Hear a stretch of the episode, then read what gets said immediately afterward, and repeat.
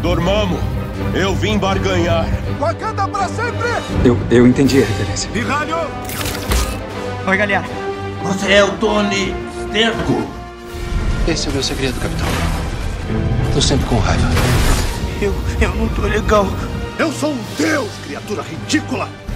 Deus fraco. Tragam-me o Thanos! Posso fazer isso o dia todo. Eu estou aqui para falar sobre o Projeto Vingadores. My name is Carol. Eu sou o Homem de Ferro.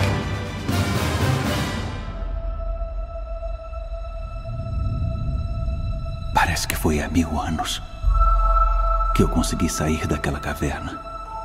Me tornei o Homem de Ferro. Percebi que te amava. Eu sei que disse que não teremos mais surpresas, mas eu estava torcendo para dar um jeito de me livrar dessa.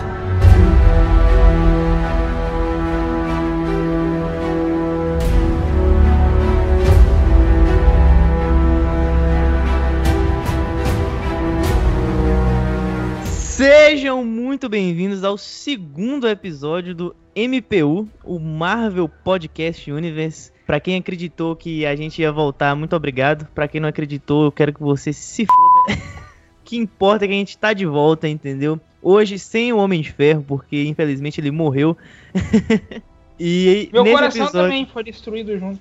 Não, a gente, todo, todo mundo tá meio triste, entendeu? Tá em clima de, clima de fim de festa. E pra discutir, né, o filme mais recente, que é o Vingadores Ultimato, ou Avengers Endgame, que foi lançado aí tem alguns dias, então iremos discutir teorias, o que achamos, gostamos ou não, amamos. A gente acha que o Homem de Ferro vai voltar no futuro? Nunca se sabe. Iremos discutir isso logo depois dos reclames do Plim Plim. Mas antes disso, iremos apresentar a nossa bancada, que aqui do meu lado direito temos Henrique Pérez. Fala comigo, Henrique. O peso pesado, né? Parece o cara apresentando luta. Virou Michael Buffer. Mas vamos Eu lá, galera. muita coisa, muitos estilos. É, isso é, é muito, muita coisa orgânica, né? Que você tá usando.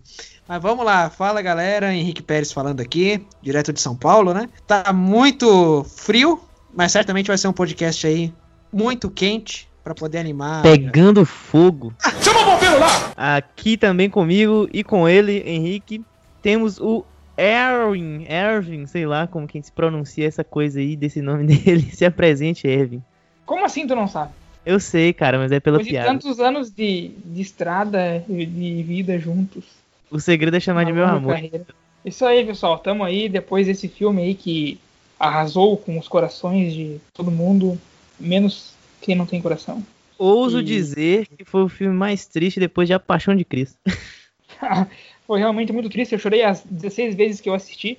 E, mentira, eu vi só duas, mas eu chorei as duas. Então, foi realmente muito bom, muito bom, muito triste, muito legal também, divertido. Foi uma, uma bomba de emoções, podemos classificar assim. É isso Então, aí. lá. beleza. Muitas bombas de emoções. É, então vamos começar do começo, então? Vamos, já vamos discutir, né, o filme. Vingadores Endgame. Já misturei aqui o português com o inglês, a mistura do Brasil com o Egito. Essa é a mistura do Brasil com o Egito. Tem que deixar-me pra dançar bonito. Esse filme, né, veio pra fechar toda a saga, né, incrível saga de anos e anos e anos que a Marvel veio trazendo nos cinemas com Homem de Ferro, Thor, Hulk, que não teve um filme ainda do MCU, olha lá. Homem-Aranha e diversos outros personagens que se eu for citar todo mundo vai dar o tempo do podcast já. Então foi um, um grande fechamento, né? Eu diria que fechou com chave de ouro. Eu acho que foi a melhor forma de finalizar tudo para começar uma saga nova.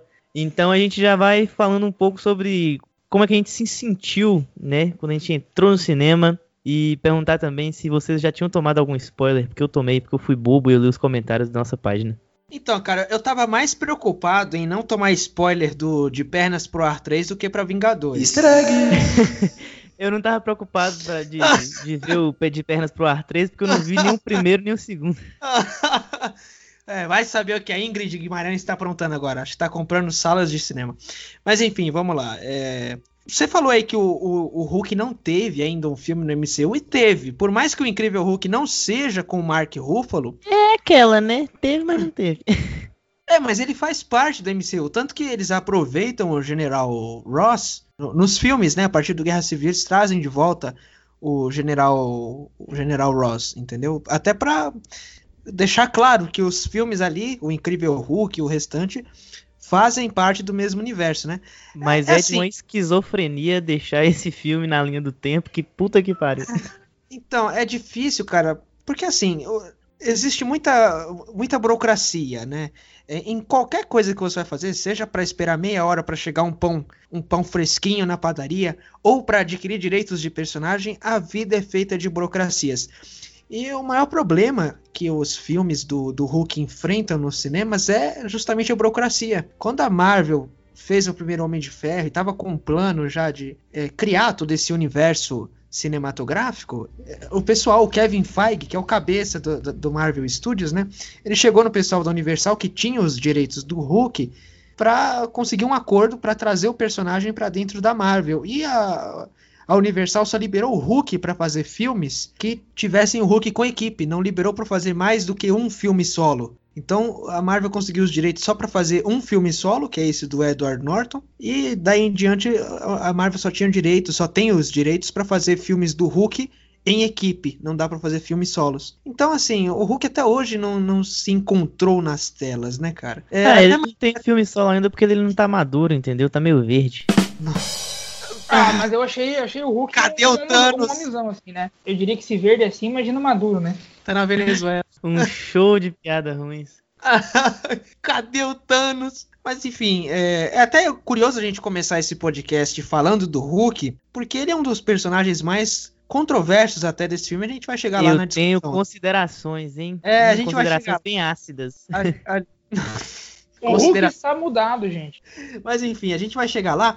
Mas entrando naquilo que você pediu pra gente comentar, né, Eduardo, sobre os spoilers, infelizmente, e olha que eu fui um dos privilegiados a ver a primeira sessão, a da meia-noite. É, minha mulher e eu conseguimos o- o- os esperados ingressos e tava lá nós dois. Ficamos uma noite sem dormir e tal, viramos uma noite. Mas fomos lá na empolgação pra assistir.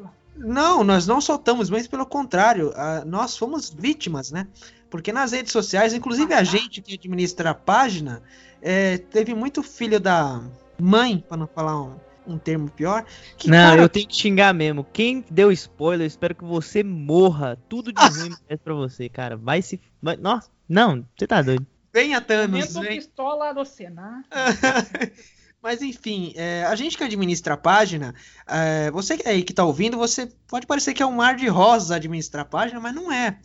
A gente toma spoiler e é, é a parte ingrata até do trabalho, né? É, porque nos chega várias e várias e várias mensagens todos os dias no inbox. E a gente entrevistou o Marco Ribeiro na- no último podcast e a gente até falou desses spoilers, né? Poucos dias antes do filme estrear nos cinemas do mundo todo, vazou ali coisa de cinco minutos cruciais, que de fato é da batalha final a, a minutagem que vazou, né? E teve muita gente que quis fazer compilado disso, GIFs animados. Cara, vocês viram? Colocaram um GIF da bunda da Juju Salimene. Aí, homem, é besta, né? Vai, clica e tem o estalo. Eu não sabia o nome dela. Olha lá, mas ele chegou a receber. O Eduardo chegou a receber. Não, eu recebi. Cara, vou, Não, vou te contar por que, que eu fico tão puto. Eu vi isso em Assim, grupos também. Bah, assim, a gente administra a página, né? E eu sou um cara que eu tenho cuidado de ir no inbox, eu tento responder as pessoas quando eu tô com meu tempo livre, eu olho alguns comentários e tal. E aí quando eu vi que eu recebi no WhatsApp antes que tinha vazado, né? Me mandaram no grupo de amigos. Aí eu falei assim, nossa, isso deve ser besteira, deve ser falso, né? Eu nunca vou, nunca acredito em nada que eu recebo no WhatsApp. Aí, um pouco mais tarde, eu entrei no inbox da página e uma mulher mandou um print de um comentário de alguém dando spoiler. E aí eu tomei o spoiler com a pessoa bem intencionada pedindo pra eu banir o cara que deu spoiler. então, o fulano foi lá e falou que o Homem de Ferro morreu. Foi mais ou menos assim, né? é, e eu tomei spoiler sem, sem querer, sabe? Tipo, alguém querendo que você defendesse a pessoa, mas a pessoa que queria ser defendida repassou o spoiler pra gente, né? E eu fiquei com sangue nos olhos. Eu fiz uma cruzada nos comentários. Eu bani todo mundo que eu vi. Ah, eu, eu também. Bani, é, bani pessoa e excluí comentário. E, e pior que a- o spoiler que eu tomei foi bem a cena que o Pantera aparece, que é o primeiro personagem que o Doutor Estranho resgata, que aparece no portal. A gente tá pulando aqui, tá queimando todas as etapas, né? Já tá vendo tudo quanto é spoiler. Ah, tanto É. faz. Quem, quem tá ouvindo isso aqui já viu o filme, então. Tá, tá tudo certo, É. tudo entre amigos. Ah, então beleza. Mas Só enfim, o- que esse podcast aqui tem spoilers, tá? Pra vocês perceberem. agora Caso vocês ainda achem que não vai ter. Só. Não, já começa. O Eduardo já começa falando que o Homem de Ferro morre com um minuto de podcast. Se a pessoa tá ouvindo até agora, ou é sadomasoquista, ou não liga mesmo pra spoiler. Mas enfim, uma das primeiras cenas, uma, uma das cenas cruciais que vazou é a do Pantera ressurgindo, né? Doutor Estranho traz todos os heróis de volta através dos portais. E foi a cena que eu fui spoilado. Mandaram, né? Foi lá do, da, da morte do Homem de Ferro e do Capitão com o, o Mjolnir, né? Mjolnir, sei lá quem, como que é, você queira pro, Mjolnir, pronunciar. Mjolnir. A do Capitão América, eu já meio que esperava, sabe? No fundo, no fundo, eu meio que esperava, porque já tava implantado essa ideia desde o primeiro Vingadores. Então eu não fiquei tão puto. Mas o Homem de Ferro, porque, tipo assim, eu, eu pensava, né, com minha teoria, que ele ia morrer. Mas essa confirmação, assim, sem eu ver nada, eu fiquei muito puto, velho. Então o spoiler que você tomou foi da morte do Homem de Ferro. Foi. Mas eu já esperava que ele fosse morrer. Mas tomar esse Ah, spoiler esse assim, sexto esse é aí não muito chato. nada, cara. Mas isso tira a experiência, cara, porque é o seguinte: eu fui spoilado justamente com a outra morte do filme, que é a morte principal, assim, né? Que é a da Viúva Negra. Fizeram uma, uma porra de, um- de uma imagem colocando assim: o Tony Stark de fundo. E, e começaram a elencar os spoilers, isso na foto, tá? Falando assim: Tony Stark morre, Viúva Negra morre, esses dois em tudo em letra maiúscula e a fonte grande. E os outros falando, heróis retornam, Thanos, Thanos é morto com instalar de dedos. Então elencaram os principais spoilers, Capitão fica no passado, elencaram os principais spoilers numa imagem e começou a divulgar nos comentários. Então assim, não dava nem pra você fugir, porque você batia o olho na foto e já tava lá grandão, Homem de Ferro e Viúva Negra morre. Eu falei, pô, que sacanagem. O da Viúva tava em primeiro, né? Viúva Negra morre, depois Homem de Ferro morre. Então na hora que eu vi ali Viúva Negra morre, eu já fechei, já corri pra fechar. Mas tarde demais, foi no dia que eu fui ver o filme. Então você já vai pro, pro cinema com aquilo na cabeça, não tem como, não tem como dar aquele tempo pra você esquecer, né, cara? Não dá, o pessoal não respeita, né, cara? E eu tive o maior cuidado, a gente teve um embargo na página aí de duas semanas, né? Nós aqui ficamos duas semanas sem postar absolutamente nada do, do- de spoilers do filme, respeitando as pessoas que não viram ainda. E tem Zé Mané que antes de estrear já quer vazar spoiler, então brasileiro não presta, velho. A única forma de, de evitar isso aí é o seguinte, ó. Marvel ou cinemas aí do nosso Brasil convidem nós para pré- pré-estreia. Próximo Exatamente. filme aí, Homem-Aranha tá batendo na porta. Eu quero estar na sessão de imprensa. Nem que vocês me mandem pra São Paulo. Exatamente, Com hospedagem e passagem paga, né? exatamente. A hospedagem eu pago. posso até indicar a o hospedagem hotel. eu pago, mas a passagem, por favor, né? Você tem alguma coisa pra comentar, Erwin? Na hora que você foi pro cinema, você já tinha tomado algum spoiler, alguma coisa do tipo? Ah, então, eu tava fugindo, eu fugi de tudo. Eu até eu tava meio desligado depois que, depois que foi lançado o Guerra Infinita lá. Então, desde que lançou o Guerra Infinita lá, eu não fugi assim de teorias e coisas do tipo, até pra não não pensar muito, sabe? Pra querer ir no cinema já e ser surpreendido mesmo. Aí eu vi nos grupos lá que o, Gurizada tava colocando uns spoilers, mas eu já meio que pulei assim pra dar uma escapada, sabe? E aí eu consegui ter uma experiência muito boa, cara, sem pegar quase nada assim de spoiler. Teve umas ceninhas lá e tal, mas eu, eu fugi, sabe? Fugi. É foda o cara ter que desviar, mas, mas consegui fugir e, e foi bem bacana. Eu assisti primeiro ele, ele dublado e na sequência, uns dois dias depois, eu assisti ele, ele legendado pra ter as duas experiências. E, cara, tá, tá muito boa a dublagem. Tem coisa que eu preferi, preferi dublado e tem coisa tem umas coisinhas que eu preferi legendado, mas enfim, é, são adaptações e tal. Mas a dublagem tá muito boa e um forte abraço pro nosso amigo Marco lá, que mandou muito bem na dublagem do Homem Ferro. E Marco, eu te amo mil milhões, tá? Foi muito bom. Que fofo essa, essa declaração aí. Eu vou, vou chorar. Mil milhões. Eu também sou Tim, mil milhões, hein? Hum, eu sou Tim, I love you 3000. Não, não, não, não, não, não. Tre- mil milhões. É, é- você olha pra. Você olha uma criança falando, que é o caso aí da, da dublagem, Não, e mas soa eu, muito eu, mais. eu, eu, calma, calma, Henrique, não me, não me xingue ainda, calma. eu acho incrível o trabalho de localização que eles fizeram, sabe? Mas eu gosto um pouco mais da versão original, só um pouquinho. Mas eu também gosto do dublado, tá? Não, você só tá errado, simples, mas de boa. Olha só, Beleza, É uma nessa, merda, mas. nessa, nessa cena aí eu preferi a parte desse mil milhões dublado, mas a parte que em português acho que ele fala, a menininha fala, acho que é caramba, né? E aí em inglês ela Caraca. fala um palavrão. Eu, eu, e- é, É. isso aí, caraca. E, e, em inglês ele fala shit. É, é, fala merda, né? Foi, foi bem mais engraçado, assim, ó, essa cena em, essa parte em inglês. Então, é, eu não sei é, se é, foi introduzido pra caramba. Se é, são detalhes, né? Algumas coisas ficam legais, outras é, acabam mudando. Se mas também com a classificação indicativa, geral, se muda de Calma, país pra país. Peraí, né? tá dois falando Calma aí. Claro que, que parou. É que nós estamos em linhas temporais diferentes. Eita, aí ó, viu? Referências. então, eu acho bom a gente começar falando sobre. Porque assim, todo mundo aqui, nós três, a gente tem muito mais coisas a elogiar do que criticar. Então já vou começar sentando o, o pau no que eu já quero, eu já quero começar falando mal. E primeira coisa, quero falar mal sobre do Hulk. Odeio escada, odeio escada. Eu entendo que o Hulk e o Bruce Banner estarem ali a metade da laranja, como diria Fábio Júnior, dois amantes, dois irmãos, é algo dos quadrinhos, é algo que acontece e tudo mais. Porém, a forma que eles introduziram isso foi ridículo, porque eles pegaram toda a construção do, do, do cara e resumiu três frases dele sentado num café que nem dá para entender direito. Ele fala tipo assim: "Ah, não, a gente resolveu fazer as pazes". É, foi basicamente isso. Eu acho que eles poderiam ter tirado algumas cenas do passado e colocar pelo menos um trechinho dos dois, sei lá, se, se fazendo as pazes, igual ele falou, entendeu? E é meio que isso. Vai, vai se ferrar.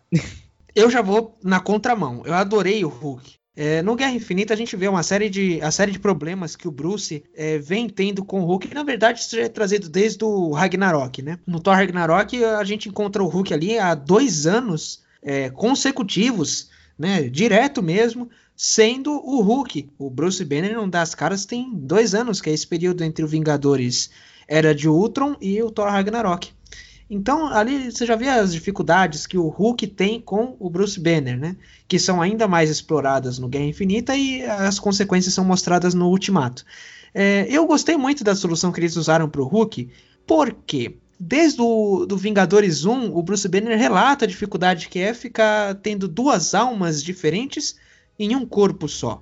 Né? O desgaste físico que isso gera para ele, o fato dele não conseguir controlar sempre, por mais que tenha a emblemática frase lá no Vingadores 1, né? Esse é meu segredo, capitão. Tô sempre com raiva. Dá a entender que o, o Bruce já tá com a situação bem controlada. Lógico, comparado a, a, a, antes, a quando começou toda a coisa, ele já tá hoje, aquela altura no Vingadores 1, já tava na, na, com a situação bem mais tranquila, bem mais em mãos, né? Mas o Hulk vai tomando outra, outras, outros tipos de, de, personalidades mais agressivas, que é o controle total do corpo e tal. Então eu achei uma solução inteligente, sabe?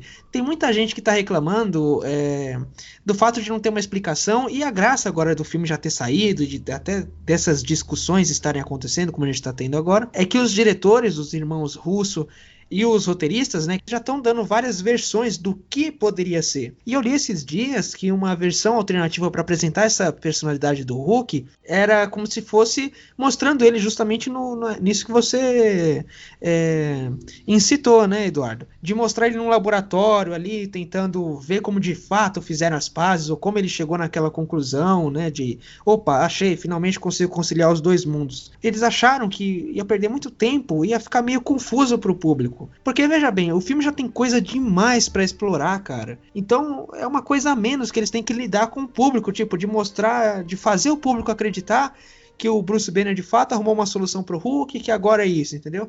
Não, passou cinco anos e hoje o Hulk é isso. Então para mim tá ótimo, não me incomoda em nada. Eu, eu gostei do Hulk em si. Minha crítica é puramente de roteiro e a solução. Porque, tipo assim, a forma como eles colocaram é uma forma burra demais, sabe? Tipo assim, é literalmente duas linhas de roteiro, sabe? É, é ali no, no, no, no, papel, escrito, no script, tava ali duas linhas, sabe? É uma solução que, tipo, poderia ser pelo menos um pouquinho melhor, entendeu? Tipo, sei lá, 30 segundos dele conversando eu já achava de boa. Não precisava nem ter mostrado. Se ele pelo menos explicasse um pouquinho mais, jogasse algum termo ali, ah, não, não sei o que, a radiação gama e o café que eu tomei, Pronto, consegui, entendeu? Eu acharia melhor do que ele ter falado duas frases e depois ter tirado selfie com du duas crianças lá. Esse é meu, é meu ponto. O resto eu achei divertido, achei legal. E o, o, o fato físico, né, dele, o físico, né, o, toda a questão física, achei show, mas a solução, péssima. Eu faria melhor. Eles só colocaram. Mas eu achei interessante o que aconteceu com ele, assim, sabe? Porque teve o tempo que passou também, né? E aí deu uma segurada, deu uma acalmada na vida. Tava quase voltando já, né? Na, na fazendinha lá e tal. Sim, não, mas tipo assim, é interessante. E aí o ideal, né, seria se tivesse um filme solo dele antes desses cinco anos. Aí sim seria, puta, melhor dos dois mundos. Se eles contarem isso, né, no próximo filme, digamos assim, sei lá. Ah, vão, vão contar do que aconteceu nesse tempo. Porque tem bastante brecha, né, pra eles fazerem, sei lá, mostrando algumas coisas que não mostraram no filme. Gente, parem para pensar na quantidade de oportunidades, de quantas histórias podem sair desse salto temporal de, de cinco anos. Uh, o quanto a Terra se transformou. Prestem atenção: 50% do universo inteiro foi dizimado. Isso inclui políticos, donos de terras, pessoas ricas, pessoas que antes eram casadas, por exemplo. Tinha um casal, a mulher sumiu, aí hoje ao fim do filme, todo mundo retornou, hoje o cara tá casado de novo, entendeu? Pilotos de aviões que sumiram, consequentemente, todo mundo que tava no avião acabou morrendo. Então, assim, esses cinco anos dá margem para você explorar muitas histórias, muita coisa para contar, muita coisa para entender. Mas, eu, ao mesmo tempo, é até um motivo pelo qual eu gostei de terem feito isso com, com o Hulk. Se os roteiristas e os diretores quisessem se responsabilizar em ficar dando pincelada no que aconteceu nesses cinco anos, eles, além de ser obrigados a contar um pouco mais do que aconteceu com o Hulk, vai ser, acaba sendo obrigado a dar margem para as pessoas cobrarem outras é, histórias que aconteceram durante cinco anos e não é o foco do filme, entendeu? Assim como muita gente, é, a gente pode até entrar no assunto, tem muita gente reclamando da viagem no tempo, que a mim não incomodou nada. Você tem que entender que é um efeito narrativo, cara. Tem gente que é ali quebrando a cabeça e falando, não, a regra do De Volta ao Futuro é melhor, não sei o que. Inclusive o próprio filme aqui tira sarro do De Volta para o Futuro, né? Porque diferente no De Volta para o Futuro, para deixar bem claro, porque vai falar de viagem no tempo, vão embolar tudo, né? E até partindo para já para outra pauta. O Hulk deixa bem claro, né? Tudo que você fizer a partir de agora não vai alterar o passado, o que é diferente do De Volta para o Futuro né? É, a, a, trama central do De Volta ao Futuro é ele voltar no tempo e fazer com que a mãe dele, do Marty McFly, se apaixone pelo pai dele. Caso contrário, ele não vai nascer. Então, tudo aquilo que ele está fazendo no passado vai afetar o futuro, inclusive o futuro dele, ele não vai nascer. Já aqui não. Aqui são linhas temporais. Então, vamos supor, cada dia da tua vida é uma linha temporal.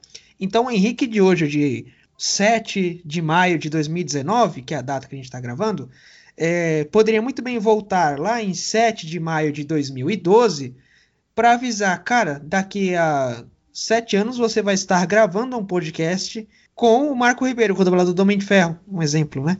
O Henrique de 2012 talvez não acredite, por mais que seja algo que pareça pequeno, para a gente é, é algo que é muito grande, a realização de um trabalho. Então, assim, essa é a linha temporal, resumidamente, é você explorar vários pontos da sua vida, mas o Henrique de 2012, se eu voltar no tempo, ele vai continuar vivendo a vida dele. O Henrique de 2019, você sai de 2019 para em 2012 avisar é, o Henrique de 2012 e depois volta para 2019, entendeu? Tem muita gente complicando o simples, cara, e é isso que me emputece. Sim, não, mas é. Quem reclama que teve viagem no tempo, eu vou falar com honestidade, você é burro, porque era a única solução para acontecer o que aconteceu no filme. Não teria outra solução que ficaria boa, sabe? Poderia existir outra, mas que ia ficar um bom filme, não ia ter. É, e assim, é, além do, do, da viagem no tempo ser a válvula de escape perfeita, porque na verdade é uma homenagem, né, cara? Pô, tem coisa mais bonita, fala sério. Além de toda a cena de, de do, do, Tony descobrir a viagem no tempo, é, deles construindo a máquina, do Thor Lebowski, o Thor é uma coisa que a gente também tem que falar aí, tem que explorar, né? Mas já já a gente fala dele. Tem muita gente reclamando da viagem do tempo em si, falando que ela tem furos, ela traz furos para o roteiro. Mas se você quer levar muito a sério, Pô, é o que a Natasha fala, ela recebe meio de um guaxinim. você quer levar o que a sério? Sim. Né? Então não dá para você reclamar da, da, viagem no tempo falando, ah, mas aí mexer com outra realidade, não sei o que. Gente, é um termo narrativo, é usado ali para ajudar na situação. Tem coisa mais bonita que você sentar tua bunda na cadeira e depois aquela cena épica, aquela música alta, o capitão fazendo discurso falando que é a, a missão da vida deles, aí em seguida aparece Nova York 2012. Tem coisa mais bonita que aquilo? E você quer reclamar? Pô. Então, mas tipo assim, a solução que eles deram da, da viagem no tempo foi muito bem explicada eles criaram as próprias regras deles, sabe? Porque, afinal de contas, não tem como você falar que viagem no tempo é isso, isso e isso e você ficar seguindo. Então, eles explicaram de uma forma boa. Eles colocaram a questão das linhas temporais, o que faz total sentido para a proposta que eles estavam passando, porque aí não ia afetar em nada fora o próprio filme e a sequência que eles vão dar, e ainda abre leque para explorarem outras coisas nas linhas temporais que sobraram. E por exemplo, o Loki ter saído com a joia é um é claramente um, um escape para a série dele que vai sair, entendeu? Dinheiro não vai faltar, de tanto filme que vai ter, isso é verdade. Não à toa faturou 20 bilhões, né? Somando a bilheteria de todos os filmes, só bilheteria. Lembrando que o dinheiro que eles mais fazem não é só a bilheteria, não é a bilheteria em si. É produtos licenciados, venda de, de coisa para TV. Não, o que eles venderam de boneco nesses últimos anos não teve criança na China para produzir, cara.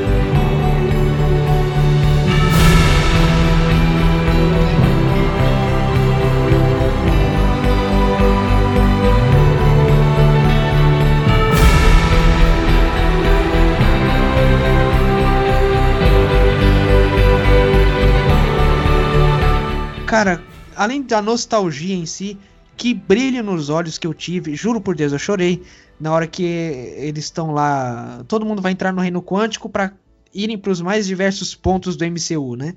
Eles se dividem, o, o Capitão, o Tony e o Homem-Formiga, que na verdade é o, é o grande centro aí da história da viagem no tempo, né? Ele quem volve, ele quem reaparece cinco anos depois com a solução, graças É ao rato, Mickey né? Mouse, né? É, que é o fique rato, claro. o rato que salvou tudo. Então, é O rato salva tem o um filme solo só do rato. Cara, né? e pior que assim, Exato. teve as mais variadas um- teorias de nerd, nerdland da vida, falando, não, acho que o Scott vai arrumar um, um ultra mega jeito de sair do reino quântico e vai sair é, divulgando isso pra todo mundo pra ser a esperança de salvar. Um, milhares de teorias de como ele iria sair do reino quântico para no fim das contas o, o Mickey Mouse apertar o botão, né? Não, é, essas teorias, eu só quero mandar um, um grande abraço pro cara do Nerd, porque ele é um maluco que qualquer coisa vira teoria pra ele. Mas o negócio é o seguinte: a gente tem que entender que é Marvel, gente. Marvel tem uma fórmula que eles não vão complicar demais. Eles não vão complicar o fato do cara ter saído do reino quântico pra um filme de 3 horas. E o filme é até 10 horas, tá ligado? Então eles fazem uma coisa ali que é divertida, simples, deu a solução. Segue o bonde, sabe? Segue o bonde. Quem fica Pra que criticando fazer um filme de isso... 10 horas se eu posso fazer 5 de 3, né? Então, Sim, e quem fica criticando isso, cara, eles parece que eles nunca assistiram, sabe, um filme, da Marvel, eles não entendem o formato, o esqueleto que o, que o negócio funciona, entendeu? só pelo filme solo do E Ratinho. não me incomodou nem. Ratinha! Ele vai descobrir quem é o pai, né? Alguém dê risada, por favor. Para, para, para, para, para, para, caralho. para, para, para, para. O rato não me incomodou nem um pouco, justamente por isso, Eduardo. É a fórmula Marvel. Meu, eles não vão complicar as coisas, cara, pra ficar validando teorias alheias, né? É simples, inclusive isso certamente tava em. O Doutor Estranho vê as 14 milhões de possibilidades. Com certeza isso passou lá na visão do, do, do Doutor Estranho. Dependia do rato apertar o botão pra liberar o, o Scott Lang, pra ele ir atrás do Steve Rogers, pra eles irem atrás do Tony Stark, criar a fórmula de viagem no tempo, o GPS temporal, né? O GPS pro assalto no tempo, como o Scott chama, pra resgatar as joias e aí liberar todo mundo, né? Então isso tudo passou pela visão do, do Doutor Estranho, entendeu? Eu não me incomoda nem um pouco. Tem gente que ficou puta por ser uma solução simples. Não conhecem a Marvel, né? É, não conhece, não sabe que tem um monte de criança que curte isso. Você vai complicar um negócio pra uma criança de 12 anos de idade? Qual a necessidade? Aproveitando também pra dizer que. Não faz sentido. Vocês falaram do Doutor Estranho, né? Todo mundo tinha que ser igual o Doutor Estranho na questão de spoiler, assim. Que sabe, mesmo que saiba o que vai acontecer, não fale, não fale nunca. É uma questão boa, né? Porque ele sabia tudo. Hashtag Don't spoil the endgame. Cara, o Doutor Estranho, ele tem uma paz de espírito tão grande que- eu queria ter, sabe? Porque ele sabia que ele ia, entre aspas, morrer. Ele sabia de tudo. Ele ficou sereno, sereno. E ele depois só levantou um dedinho assim, ó. Tá na hora de você morrer, tá? Pô, cara, eu não queria nem falar dessa cena agora porque é a, é a mais emocional pra mim. É, a gente vai chegar lá. Mas enfim, é, falando sobre, sobre a- a- as equipes, né? O Tony, o, o Steve e o Scott Lang formam um time pra ir lá pra 2012, né? Durante os eventos E do cara, primeiro que Vingadores. time legal, hein, cara? A, a dinâmica desse time aí eu achei a melhor de todas, mano. Muito Eles boa, cara. Muito, muito, muito, muito isso, velho. Eles, eles têm um tipo. Eles se completam bastante, sabe? Eu, achei Eu adorei o núcleo, eu adorei. O, o Scott Lang nesse filme, assim, eu, de verdade, quem me conhece mesmo sabe que eu amo o Paul Rudd, de paixão, cara. Se eu fosse mulher, três pontinhos. É, o Paul Rudd, cara, eu adoro os filmes dele, sabe? Ele tem um tom de comédia muito bom. É, até os filmes mais fraquinhos dele, tem tipo um que ele faz lá, como é que é? Nosso Irmão Idiota, ou O Idiota do Meu Irmão, alguma coisa assim. É um filme um pouco mais fraco dentre a filmografia dele, mas segura por conta do carisma dele, entendeu? Porque o, o personagem dele é muito idiota e tal, você sente raiva do cara, mas pelo carisma do, do, do Paul Rudd, você acaba gostando do filme. E, e tem outros filmes dele que são muito bons. O Âncora, sem palavras, ele não é o protagonista em si, mas tá ali no, no, no núcleo principal. E ele se achou muito como Homem-Formiga. Eu torci muito pra ele ganhar o papel lá em 2014, quando o Edgar Wright ainda era o diretor, porque tava entre o Paul Rudd e o cara do 500 Dias com Ela, que é o Joseph Gordon-Levitt. Tava entre eles dois pra ser Homem-Formiga e eu torci muito pro Paul Rudd. E a escolha tá acertadíssima. Por mais que o Joseph Gordon-Levitt também tenha um tom cômico legal, 500 Dias com Ela é uma prova, né? Que é um filme muito dramático, mas você consegue ainda dar risada em algumas cenas. O Erwin que eu diga, né, Erwin? Adora esse filme, né? O cara é foda mesmo, o cara é foda. O filme é bom. Faz tempo que eu não assisto, na verdade. Eu vou voltar a assistir. Muito bom. Fica a dica, pra quem não viu ainda, 500 Dias com Ela é um baita de um filmaço. Mas o Paul Rudd, ele, ele é- além de ser um comediante nato, e é, é da profissão dele, né? É, sempre atuou mais em filmes de comédia do que em outros gêneros. Ele também é ele se esforçou muito para fazer as cenas de ação, inclusive tá lá todo sarado, no Homem-Formiga 1, né? E também escreveu os dois filmes do Homem-Formiga. Então ele conhece o personagem melhor do que ninguém. Né, o Paul Rudd assina o roteiro dos dois filmes do Homem-Formiga e certamente deu um pitaco ou outro aqui na- nas piadas do Scott, porque grande parte das piadas, do, do desenvolvimento do personagem, o Paul Rudd cuidou é, em pessoa, né? E funcionou muito bem esse núcleo, cara. O- é- foi muito bom rever o Tony Stark com Steve Rogers de novo, né? Depois de toda aquela batalha lá em Guerra Civil. Desde então eles estavam sem se ver, né? Acaba a Guerra Civil e eles só vão se E agora reencontrar se agora viu, no né? Ultimato.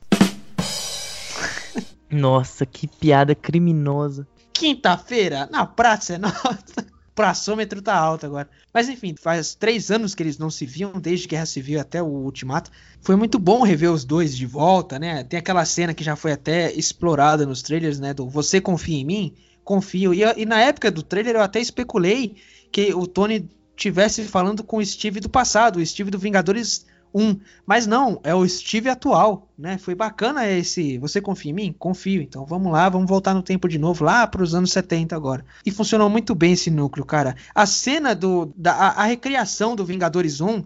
Que tem o Tony Stark com o Scott Lang, a cena do Peteleco no Homem-Formiga, ou a cena do Homem-Formiga entrando dentro do reator do Tony Stark de 2012, né, para dar o, o piripaque nele, soltar a mala. É muito bom, cara, funcionou tudo muito bem, sabe? É, é, esse núcleo de, de Nova York funcionou muito bem. E, claro, também tem um embate entre o Capitão América e Capitão América, né, que é a cena do traseiro americano, né? Essas cenas aí foram sensacionais, ó. Parabéns pra quem, pra quem fez isso aí, quem roteirizou, quem fez tudo essa parada aí. Também deve deve estar numa mão editar esse filme, né? Parabéns aí pra quem editou, a, fez a, todo o negócio. Ah, ó, ficou muito bom. A parte de da volta no tempo, né, no passado e tal, é primeiro, eu só quero comentar uma coisa aqui meio que fora, mas um pouco dentro. Esse filme, pra mim, que sempre leu quadrinhos, sempre foi fã, mano, isso foi uma pintura, isso foi uma obra de arte, sabe? Isso é, é quadrinho vivo pra mim, sabe? Nenhum dos filmes que eles fizeram até hoje é, se, tipo assim, chegou tanto no, no, no sentimento que eu já tive lendo quadrinhos. E, mano, voltaram no tempo. E você encontrar o seu próprio eu e ainda lutar com ele. Mano, tem coisa mais. História em quadrinho mais fanservice que isso? Não tem, sabe? Ele recriar, eles recriarem a cena do elevador. E ao invés de ter todo um embate, toda uma luta, o cara lançar um Hail Hydra, que ele, acontece nos quadrinhos também, mano. Eu fiquei de, de, de- Meu, fiquei eufórico. Fiquei eufórico Quando, ele- quando eles entraram no elevador, é, tudo bem, porque a cena anterior se passa no Capitão América 2 e essa foi recriada, adaptada ali pro Vingadores 1, né? Mas quando eles entraram no, no elevador e o Steve vai e, e- Eu jurava que ele ia falar, antes de começar, alguém quer sair do elevador? Como acontece no Capitão 2. Ele vira no, na- no ouvidinho do cara e mete um raio Hydra. Falei, não, eu gritei, cara. Eu gritei, não teve jeito. O cinema aplaude. ri, E é uma solução genial demais, sabe? É tipo, quebrou totalmente a expectativa da cena e, mano, genial. Quem fez essa cena, por favor, me segue no Instagram.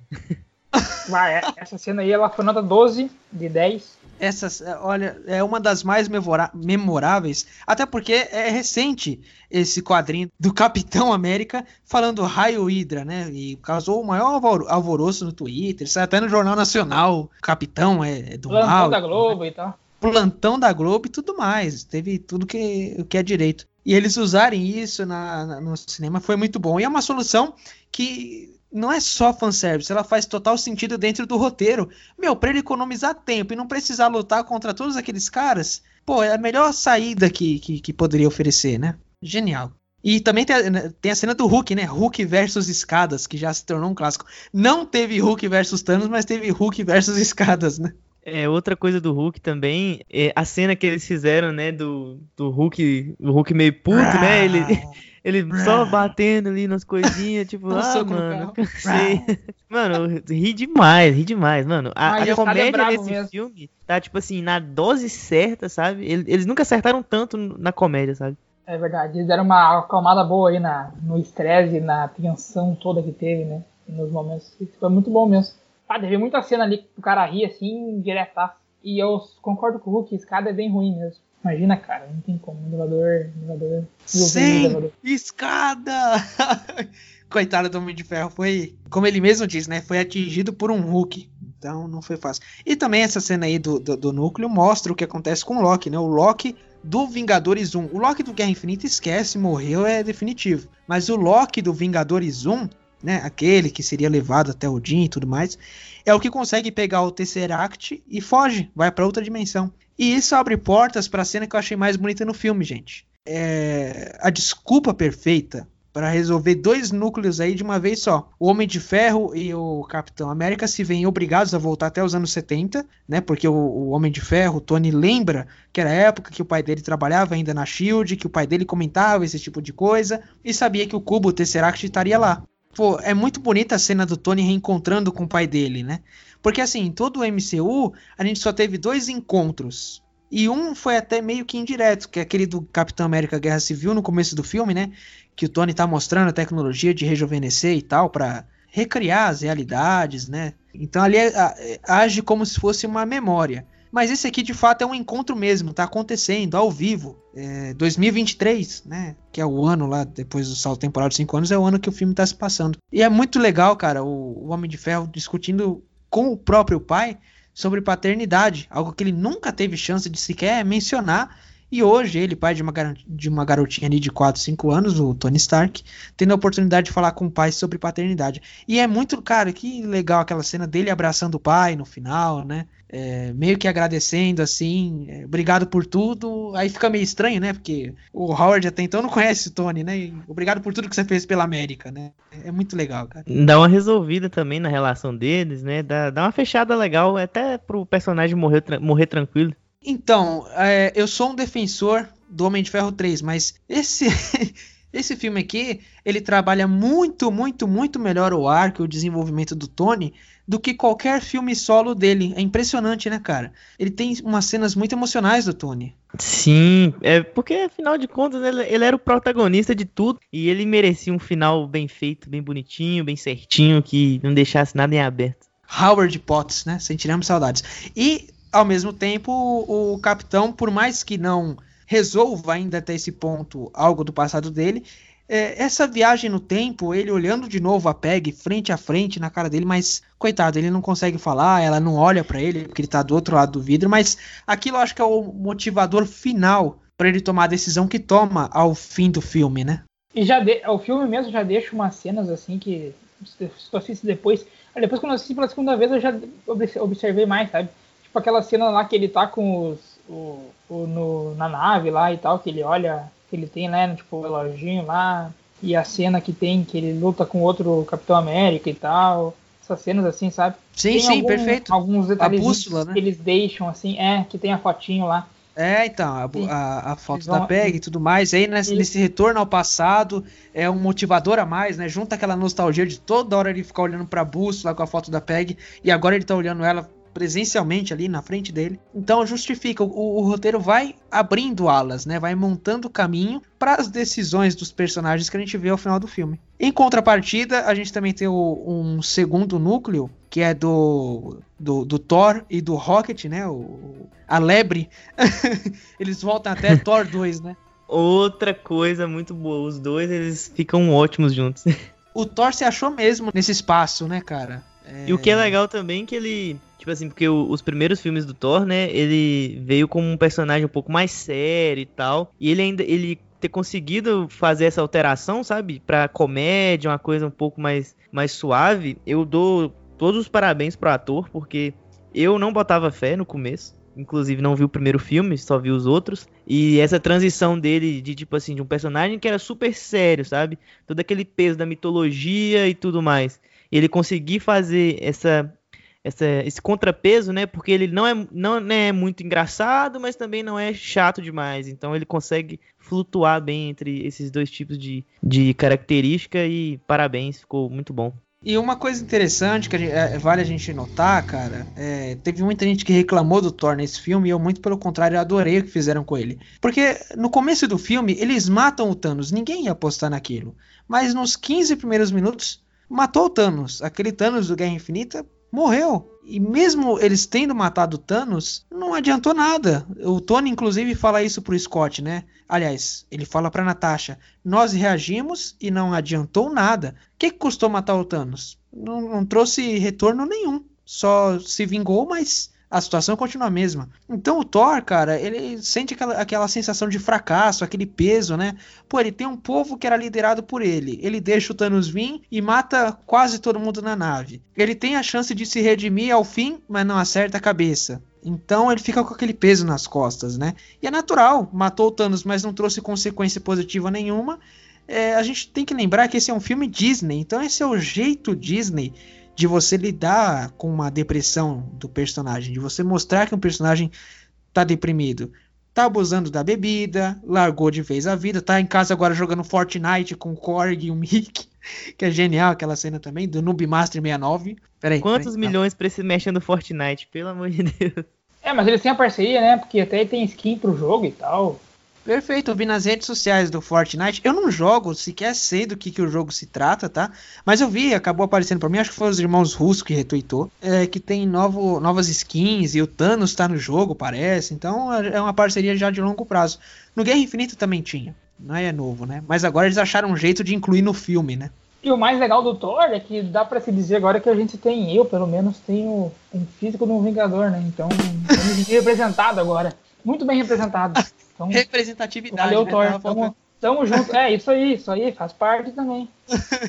Então, e, e, eles voltam lá pro, pro Thor 2, que também é uma baita cena legal do Rocket metendo tapa, né, na, na cara do Thor pra ver se ele acorda pra vida. E foi muito legal eles terem usado de novo a Natalie Portman, né, no, Tava meio sumida, tava desinteressada, aliás, cumpriu o contrato dela e não quis nem saber de renegociar para voltar. Mas aqui usaram ali uma cena deletada do Thor 2, ela gravou ali um, uma narraçãozinha em off, né, que é chamada de voice over, uma, uma narração é, de quando ela tá aparecendo de costas e tal. Então, foi legal ver um rosto que a gente viu lá no começo do MCU, no quarto filme do MCU, aparecendo aqui de volta. É bacana isso. E, e a, a, cena do Thor com a mãe também é outra cena muito bonita. Se o Tony tem aquela resolução com o pai, o Thor tem a mesma sensação aqui com a mãe dele, né? Agora, vamos aprofundar um pouco mais na questão do Thor, porque, igual a gente falou, né? O, Cap... o Homem de Ferro, ele teve uma teve um clima, esse filme teve um clima de conclusão de arcos muito bom para todos os personagens, assim, principais que não morreram no estalo, né? Morreram, entre aspas. Os que ficaram, eles tiveram um, um arco de, de resolução de problemas e tudo muito legal. E o Thor, eu acho que é o que mais se destaca na, na questão de, de tipo assim, ele ficou fudido, sabe? Ele ficou ferradíssimo, ele, sabe? Depressão mesmo. E a galera que tá reclamando do, do, do design do personagem, por favor, né, gente? Vocês são idiota. é a forma que eles lidam com isso, né? Então eu queria saber a opinião de vocês, um pouco mais sobre o que vocês acharam e etc. Então, cara, eu achei interessante, né, da forma que eles, eles representaram essa questão, porque tu, tu não imagina, assim, os caras são super-heróis, tu não imagina ver os caras assim, né? É tipo, nossa, são gente como a gente, sei, é um modo de pensar, né? Porque, cara, os caras são foda, imagina. O martelinho que ele leva não, não deve ser muito levezinho, né? E os poderes e tal. O cara, é o, o cara tem os raios tudo lá, é o Percy Jackson, né? Da, da Marvel. Ele representou, tipo, mostra bem o lado mais humano, né? Digamos assim, dos, dos Vingadores. E eu achei bem legal, assim, o que foi representado tudo isso. E é nessa hora que faz valer o marketing da, da Marvel e da Disney, né? Como fez bem os trailers e, o, e as cenas, a, os clipes, né, divulgados, esconderem tudo isso, só mostrarem os 15 primeiros minutos do filme como tinha sido prometido, né? Porque, cara, eu jamais vou esquecer a minha surpresa de todo mundo que tava ali na sala de cinema, na sessão de meia-noite, quando aparece pela primeira vez o bucho do Thor, né? É uma cena engraçada, divertida, descontrai, aí em seguida ele vai e passa o Rocket na, no, na barriga dele, né? Aquela barriga suada, né? Barrigão de chope mesmo. Ou Deus do Litrão, né? Como o pessoal chama ele agora. E, mas é o brasileiro, né, cara? Deus do Litrão Bras... é muito bom. Brasileiro é engraçado demais, né, cara? E faz total sentido com o arco do personagem. Você começa rindo, mas, pô, na mesma cena, daqui dois minutos no máximo, você já tá bem na bad, porque você entende os motivos pelo qual ele largou a vida, né? Pô, todo mundo dependia dele, ele fracassou todas as vezes em que as pessoas dependiam dele. Então você imagina o peso nas costas daquele cara que é ultra mega super poderoso e ainda assim não consegue vencer por si só. Quando depende só dele, acaba falhando, entendeu? Então é aquilo que eu falei. Meu irmão, por exemplo, eu, eu comecei a discutir o filme com meu irmão, ele também viu numa outra sessão de meia-noite, também na estreia. Aí a gente saímos da sessão, saí da minha sessão, ele saiu da dele, começou a trocar o WhatsApp e ele falou. Primeira mensagem que ele me falou foi: odiei o Thor. Mas aí acabei convencendo ele com o ponto de vista de é a Disney. É assim que vão lidar com a depressão. Então, é, não adianta reclamar. O arco dele foi muito faz total sentido com o que o personagem anda atravessando, entendeu? Não foi só para fazer humor gratuito. Lógico, o Chris Hemsworth, que é o, o, ator do Thor, ele se encontrou na comédia. O cara é bom demais. Pô, Thor Ragnarok eu adoro. É um filme divertido. Parece uma com... Parece não. É de fato uma comédia. Foi concebido para ser uma comédia. E você ri do começo ao final e tem cenas épicas e tal, mas ainda assim você ri muito durante o filme. E aqui no Ultimato também, né? No Guerra Infinita você não, você não ri muito com o Thor, porque eu acho que a melhor forma do Thor é a do Guerra Infinita, né? É o que ele tá mais poderoso, é o que tem cenas mais dramáticas. Ele também faz um sacrifício no Guerra Infinita, que é aquela de acender a estrela para poder forjar o Rompe Tormentas, né? É um baita de um sacrifício que ele faz. Mas aqui ele tá totalmente pastelão. Tá Lebowski, né? O Tony Stark até chama ele, compara ele ao Lebowski, uhum. é genial. Achei o bico e nem todo mundo aqui no Brasil vai entender essa piada, porque é um filme bem conhecido lá nos Estados Unidos, né? Que é interpretado inclusive pelo Jeff Bridges, que é o primeiro vilão do MCU lá do Homem de Ferro 1. O Lebowski, quem não conhece, procure ver o filme depois. O Grande Lebowski é um baita filmaço, divertido e, e faz muito bem a comparação. E o Thor, cara, eu acho que condiz totalmente com tudo aquilo que ele passou até agora. E, e, outra, desculpa até me estender, eu sei que vocês querem falar, mas não cala a boca. Mas no fim do filme, é, tem a cena que ele tá com o Rompe Tormentas e o Mjolnir na mão, né? Quando ele, o Thanos tá ali sentado e os, a Trindade tá indo falar com o Thanos. E naquela hora tava todo mundo esperando assim, pô, agora ele invocou os poderes, tá com raio e tal. Todo mundo achou que ele ia ficar magrinho, perfeito, ia estar tá de capa.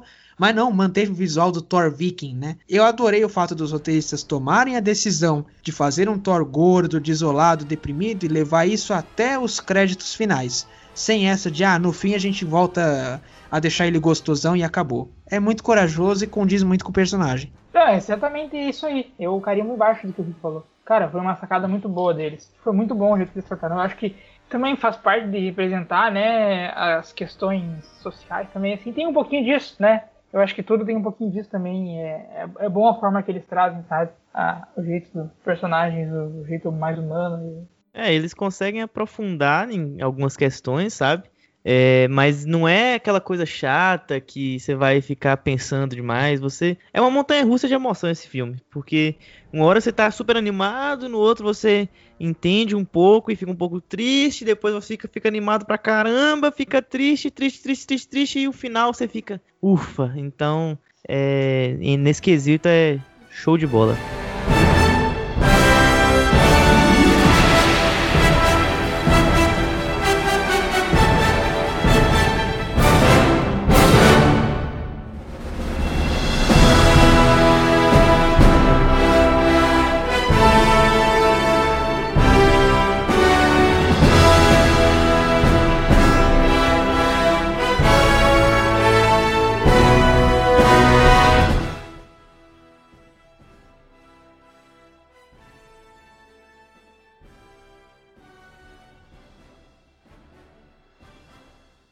E assim, para não se estender muito e explicar cada viagem no tempo de cada um, porque assim, a ideia não é fazer um, res, um, um, um, um roteiro do filme, né? Um roteiro resumido entre aspas, entre muitas aspas. Mas sim destacar os, os pontos, os highlights, né?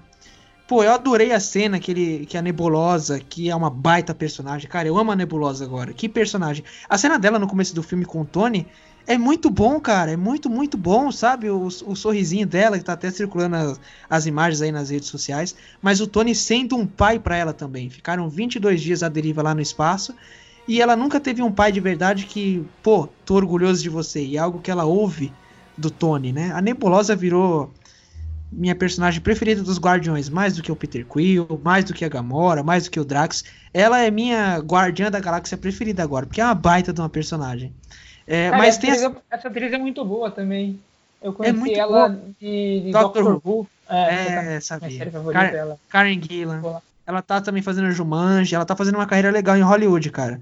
Além de ser uma baita, uma baita atriz, é- e é impressionante as nuances da nebulosa que ela coloca assim, sempre mal-humorada, sempre com a cara fechada, mas tem ali um milissegundo que ela sorri depois que o Tony fala que tá orgulhoso dela. É, é muito bacana. É uma personagem que teve um desenvolvimento bem legal. E eu adoro essa cena do Guardiões 1, né? A nebulosa e o máquina de combate vão até o, o planeta Morag, se não me engano, para poder pegar a joia do, do poder, né? E estão vendo o Peter Quill cantando e dançando igual a abertura do Guardiões 1, mas dessa vez sob a nossa visão, né?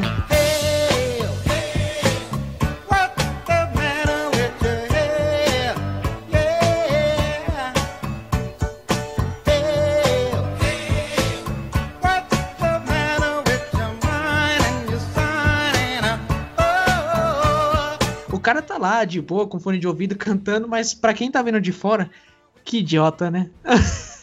Ele fala, a gente veio pegar a joia desse idiota. Ele, ele é um idiota, né? É a nebulosa. É. É muito- e pronto, só toma dão soco- um, só dão um soquinho nele e você vai já. Só um socão. Morreu cara o menino. É. É muito bom. E, o outro núcleo, que esse não à toa a gente deixou pra falar por último, né? Sem se estender também, que é o núcleo do Gavião Arqueiro com a Viúva Negra, né? Que quando aparece lá na, na tela Vormir 2014, você já sabe o que, que vem por aí. Né? Para quem viu Guerra Infinita, óbvio, não tem como não ver o Ultimato sem ver o Guerra Infinita, mas você já saca na hora que, opa, daqui a pouco vai aparecer aí o Caveira Vermelha e a gente já sabe qual é o fim da história. E cara, essa é, é para mim a segunda cena, ela fica pau a pau com o sacrifício do Tony, porque o sacrifício do Tony ele é cê- você sabe que vai acontecer, você sabe que é necessário. O da Viúva você também sabe que é necessário, mas cara, eles ficaram até o último segundo pra ver quem vai se jogar ali do, do penhasco pra garantir a joia da alma. E confesso que eu não sabia mesmo como ia acabar. Até porque quem pula primeiro é o Clint, depois ela se agarra nele, né? Prende ele lá e ela que faz o sacrifício. Afirma que tá tranquila e, e é um é um sacrifício lindo que condiz com a personagem, né? Ela passou anos ali liderando os Vingadores e tal, após o estalo do Thanos, né? E tudo que ela buscou era aquele momento, era arrumar um jeito das coisas voltarem ao normal. E no fim fica um pouco óbvio, porque o Gavião vai querer reencontrar, óbvio que quer, né? Mas a gente vai precisar ter aquela cena do Gavião reencontrando a família dele, né? Então, sei lá, pelo que eu li, a intenção dos roteiristas originalmente era matar mesmo o Gavião. Mas não faz sentido tirar esse momento da, da Natasha, né? É como ela diz, a família dela é os Vingadores, então ela tá fazendo isso pela família dela, né? E meio que ela não tinha muita utilidade, não, né? Sendo bem honesto, porque ela é só uma humana, ela vai atirar nos caras. Eu, eu sempre fiquei um pouco incomodado com isso. Então acho que foi uma boa solução. Tem um peso emocional legal. E foi isso. Eu concordo. É, não tinha muito o que estender ali, né? Eu acho que pelo que tinha que acontecer, aconteceu o que tinha que acontecer. Mas triste, né, cara? Tem que morrer alguém pra vir a joiazinha ali. Mas E, que a cara, cena né? é bonita e inegável. Ah, a cena, a cena é bonita. E um- os dois vão lutando pra salvar o outro, né? Mas, felizmente. Eles lutam pra ver quem morre, né, cara? Pois Pra é, você ver um, que um é lutando pra salvar o outro, né? Pra É, deixar o outro então. vivo. Eu gosto muito da cena que até ah, eles nunca tentaram, não é nem sexualizar, mas nunca tentaram forçar um romance entre a viúva e o, e o gavião, porque é notório que eles são amigos de longa data, né? Inclusive nessa hora do sacrifício tem uma cena ali que eles encostam a cabeça um no outro, mas você sabe, o gavião é um cara casado, pai de família, em nenhum momento tem outras intenções. É realmente uma amizade e isso fica bem lúcido em todos os filmes. Ela tem uma amizade forte com o Steve, nunca tentaram romantizar, né, com o Steve Rogers, com o Gavião, né? Então eu gosto muito do desenvolvimento do personagem dela. No Homem de Ferro 2 ela é muito sexualizada, né? Ela parece bem berez e tal, mas de forma mais sexual. Com o passar dos filmes, inclusive do Vingadores 1 em diante, foram tirando um pouco isso dela, né? Pouco a pouco foram tirando. Foi um desfecho muito bonito e justo para personagem, né? Senti falta sim de ter alguma homenagem maior para ela. Tá todo mundo falando que o Tony ganha um funeral ali, por mais que seja um funeral pequeno, um funeral só para realmente pessoas muito próximas. É, mas a Natasha ela acaba passando em branco. Eu, eu senti falta disso, vocês? Eu acho, cara, que até tinha, sabe, no começo, mas eles viram que seria melhor fazer aquela cena mesmo deles, tipo assim, revoltados, sabe? Porque eu acho que é muito mais uma forma de você dar uma guinada na história, sabe? para dar um, uma motivação do que ter todo um momento de luz, de, de luto. E é uma queda muito grande, sabe? Tipo assim, eles vão ficar tristes e. Como é que a gente vai trazer isso pra cima, né? Então é melhor a é. gente fazer aquela coisa de tipo assim. Ah, beleza, mas não vamos fazer isso à toa, sabe? Vamos meio que ir pra frente, entendeu? Mas isso até acontece. Por um momento eles ficam ali de luto. O Hulk joga o banco da praça lá na PQP, né? Carlos Alberto não tem mais o banquinho dele, fazer o quê? Mas o, o, a homenagem que eu falo, o funeral, seria o fim, depois de tudo resolvido, né? Ah, ter no final também algo? É, Tipo não, assim, não é igual, no... igual o coração do Tony Stark, e tem é, uma coisa algo assim, também, né? É, eu, eu, eu, de fato senti falta. Teve gente que. É, realmente que poderia. É, né? nessa poderia, parte, poderia. é, realmente. Agora parando pra pensar, realmente. É, eu acho que ali no, ali no meio eu não teria mesmo como parar tudo, porque é, não no meio. a missão e tal. Mas realmente, no final, né, eles podiam prestar uma homenagem pros dois. É, sei lá. Que, meio que abandonaram, né? É, sei lá, colocar o, o distintivo da shield dela, alguma coisa, sabe? Sei lá, é. alguma coisinha básica, pequena. Até porque é. ela morre na, na, no segundo ato, terceiro ato todinho. Inclusive tem uma cena ali, vamos falar, é um, é um pouco forçado. É, é um pouco forçado, mas eu entendo o motivo. Que é a cena de todas as mulheres reunidas na, na batalha final, né? De todas as mulheres do MCU. E tá faltando justamente quem? A mulher que. A primeira heroína, a mulher que iniciou toda a trajetória, que é a Viúva Negra, né? Tinha que ter ali alguma homenagem, alguma menção, né? Vai, pela Natasha, né? Então, ficaria bem bonito, sabe? Eu, eu realmente senti falta. Mas. Talvez até o Nick Fury, né? Fazendo alguma coisa, porque afinal de contas ela trabalhou com ele tantos anos e pá. É, é, eu não, eu não tinha então, pensado nisso, não. Agora eu tô achando um pouco meio bosta. então, é, muita, eu até li já comentários na internet que até faz sentido isso, né? Na cena do funeral do Tony, é, é uma das cenas mais lindas de todo o MCU, não só desse filme. Mas a câmera vai passando por todos os personagens de todos os filmes. E o último a aparecer lá é o Nick Fury. Do lado do Nick Fury tem um baita espaço vazio. Então o pessoal ali tá dizendo que seria meio que um espaço reservado para Natasha, entendeu? É bonito, mas não fica tão ele é muito, ele não é simbólico o suficiente. Quem, quem não vê tanto como cinematografia, né, como fotografia e tudo mais, não vai sacar que aquele seria um espaço reservado para ela, né? Isso é para quem tem mais aquele conhecimento mais profundo de cinema, né? Sim, pois é. Custe o que custar. Custe o que custar. Custe o que custar.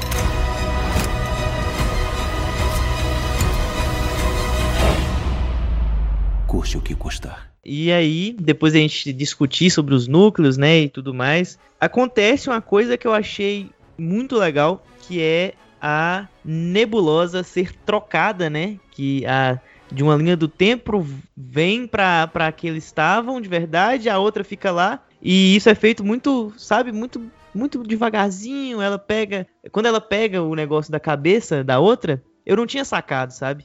E aí depois que eu fui perceber que tipo, ó, Olha só o que ela queria fazer. Mas aí vem uma coisa que eu tenho uma crítica também, que é o na hora que o Thanos volta, vem da linha temporal dele para outra, ele traz todo um exército que não faria sentido com o roteiro que eles disseram, sabe? Porque não tinha carga para trazer tanta gente assim. Mas ok, a gente aceita porque a cena foi incrível. Foi linda demais a batalha.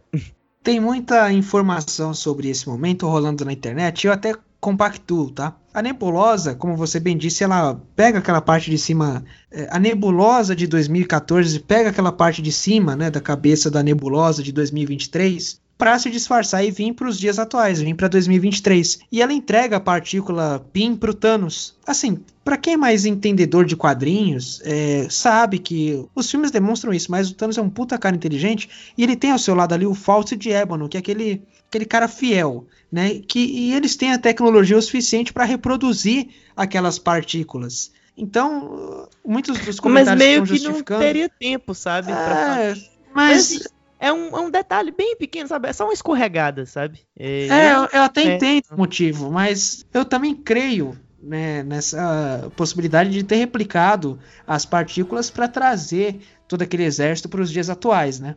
É algo que fica em segundo plano, dado a grandiosidade da batalha, né? Que é incrível. O Hulk, para muita gente que diz que ele é inútil no filme, né?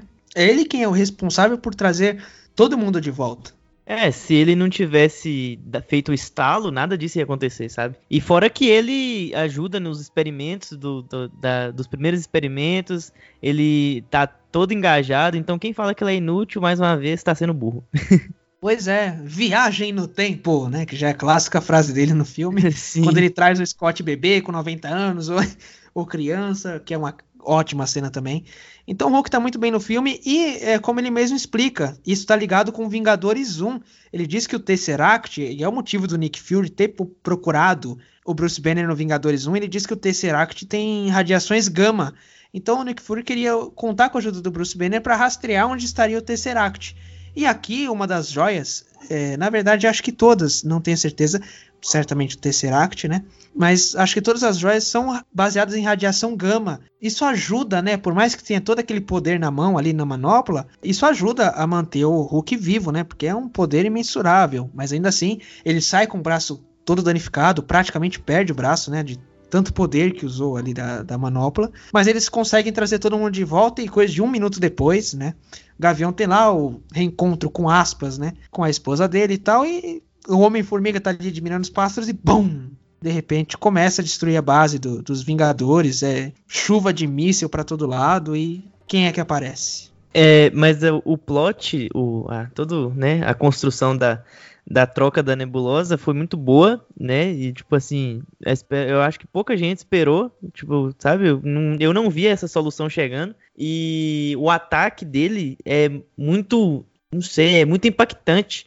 Porque, tipo assim, ele tá lá num puta momento de felicidade, todo mundo ali comemorando e de repente explodiu tudo, tem gente se afogando no subterrâneo, Gavião tá perdido com manopla, meu Deus do céu, vamos embora ver o que, que acontece. Então, dá uma acelerada muito boa também, porque eu também senti uma coisa no filme que ele ficou, ele começou a ficar um pouco chato é, devido à viagem no tempo. Então eu mudaria algumas coisas para ficar um pouquinho melhor minha opinião, eu acabei cansando um pouquinho, mas nada demais, entendeu? Não falo que foi ruim. E me aí acelerou muito, sabe? Tipo assim, vamos, vamos, vamos, vamos, vamos, correria. E foi muito show de bola. É talvez pela expectativa de você querer ver as coisas sendo resolvidas logo, né?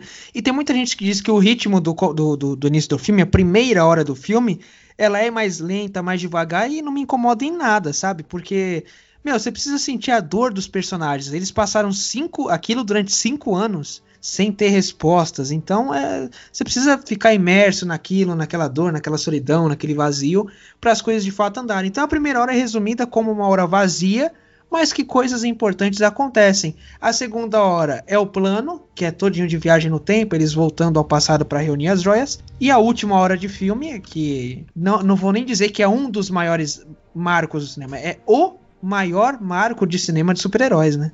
É, mas eu acho que, tipo assim, eu já comecei a sentir, me sentir um pouco incomodado já, em, ainda rolando a viagem no tempo, sabe? Porque é, teve algumas coisas bem um pouco desnecessárias que, tipo, a, o ato da nebulosa com o máquina de combate, eu acho que passou muito tempo deles só à toa. Não sei, tem, tem alguns detalhezinhos. Eu não vou saber explicar certamente porque eu vi o filme uma vez só, então. Sim, pega essa porra ali, pega essa porra e larga embora, meu. E aí parece que deu muita brecha pra acontecer o que aconteceu, né? Eu é, já não tipo, concordo. Eu algo nesse sentido, assim. Eles deram uma, uma segurada ali no, na, no, no acontecimento pra acontecer o que aconteceu. E aí deu a merda toda lá, né? Que Eu já não concordo, trocar. porque é o arco que tem menor tempo de duração. Tanto que aparece. É, é o mais, é a joia mais fácil a ser recuperada, aliás. Porque eles só estão esperando o Peter Quill aparecer, o Peter Quill aparece dançando, dão um soco na cara dele, eles descobrem onde está a joia do poder, pegou e vai embora. O que acontece é que a nebulosa fica lá porque a nebulosa de 2014 tem ali o, a leitura, né, ao mesmo tempo do cérebro. Mas é a joia mais fácil de ter sido pega, foi essa. Não teve contratempos, entendeu? Teve contratempo com a nebulosa em si. Mas pra resgatar a joia foi a que teve menos tempo essa E parte. outra coisa, eu acho que ela devia ter dito naquela hora lá que eles estavam conversando e decidindo quem que ia onde e voltar no tempo e tal, pegar as joias. Que ela não falou isso, né? Que naquela época lá, naquele tempo lá, ia estar o Thanos lá. Ela até fala pro máquina. Assim que eles se despedem da viúva e do gavião, aí fica só o máquina de combate e a nebulosa. A nebulosa fala que eles precisam ser rápidos para resgatar a joia, porque não tem só eles procurando a joia. Aí o máquina de combate pergunta: Ué, quem mais tá procurando? Ela fala: além do Peter Quill, tem o Thanos, tem a Gamora e tem eu, que é a nebulosa de cena, sim, 2014. mas eu, mas eu digo antes, naquela hora que eles estão lá se reunindo e se e separando onde é que vai cada um, onde é que tá a joia. Precisa colocar um drama no roteiro, tem que temperar ali com um ah, drama. claro, né? mas, mas assim, eles poderiam ser o mais espertinho, né? É, outra coisa que ela não fala, fala é pra viúva e pro gavião, né? Que vai ter que ter um sacrifício. Ela provavelmente sabia, porque ela É. sabe como a irmã dela Sim, a morreu. irmã né? dela morreu, né? É É verdade. E aí ela deixou os loucos morrer. Sacanagem, É. Sacanagem. Talvez tenha sido até proposital eles mandarem a viúva e o gavião pra lá, porque sabia dessa amizade deles. Sabia que um deles ia acabar cometendo sacrifício pra resgatar, né, a joia. Mas enfim, é, tem esse arco final e, cara, começando a falar da batalha final, né, a base toda destruída, tem o Homem-Formiga ali ajudando a resgatar o, o Hulk, né, é, o Máquina de Combate, o Rocket, que estão ali embaixo, o Hulk segurando um prédio só pelas costas, né? Tem uma cena muito bonita também que é do Homem de Ferro de novo entregando o escudo ao Capitão América, falando: se você continuar perdendo, eu vou pegar pra mim, né? Mas toda hora ele vai e diz: levanta, amigo, vamos lá. Então, toda aquela história de guerra civil ficou pra trás, né? Agora é um novo momento, agora eles sabem que precisam um do outro. O Homem de Ferro de novo entregando o escudo. E achei muito legal, cara, eles de fato voltarem a ser amigos, né? Tem aquela cena que a gente já mencionou, do você confia em mim? Confio. Agora tem essa de levanta, vamos lá, tá aqui teu escudo. É, é um final digno, né? Por mais a gente sabe que tem vários. Esse filme é, foi- nasceu para encerramento de arcos, mas é bacana ver como são todos bem construídos organicamente. Sem forçar, né? Sem do nada de uma hora para outra, ah, beleza, agora eu sou teu amigo, né? Não, as coisas foram evoluindo naturalmente, né? E cara, o Thanos é o melhor vilão já criado na história do universo, porque o cara chega na Terra e só senta. Ele fala, ó, aqui, Nebulosa, vai procurar as joias que eu vou ficar aqui esperando sentado. Tem uma, uma questão que eu vi na internet e eu jogo aqui pra vocês. Como que o Thanos conseguiu quebrar o escudo do capitão com aquela arminha michuruca dele? Pô, não é arminha não, cara. Se eu não me engano, agora eu não tenho certeza absoluta, ela aparece no Guardiões da Galáxia, o Thanos aparece no Guardiões. E ele tá munido com ela. Inclusive, ele aparece em cena, a primeira cena dele em 2014, ele tá limpando ela porque tava banhada de sangue. Ele de- derruba exércitos com aquela arma.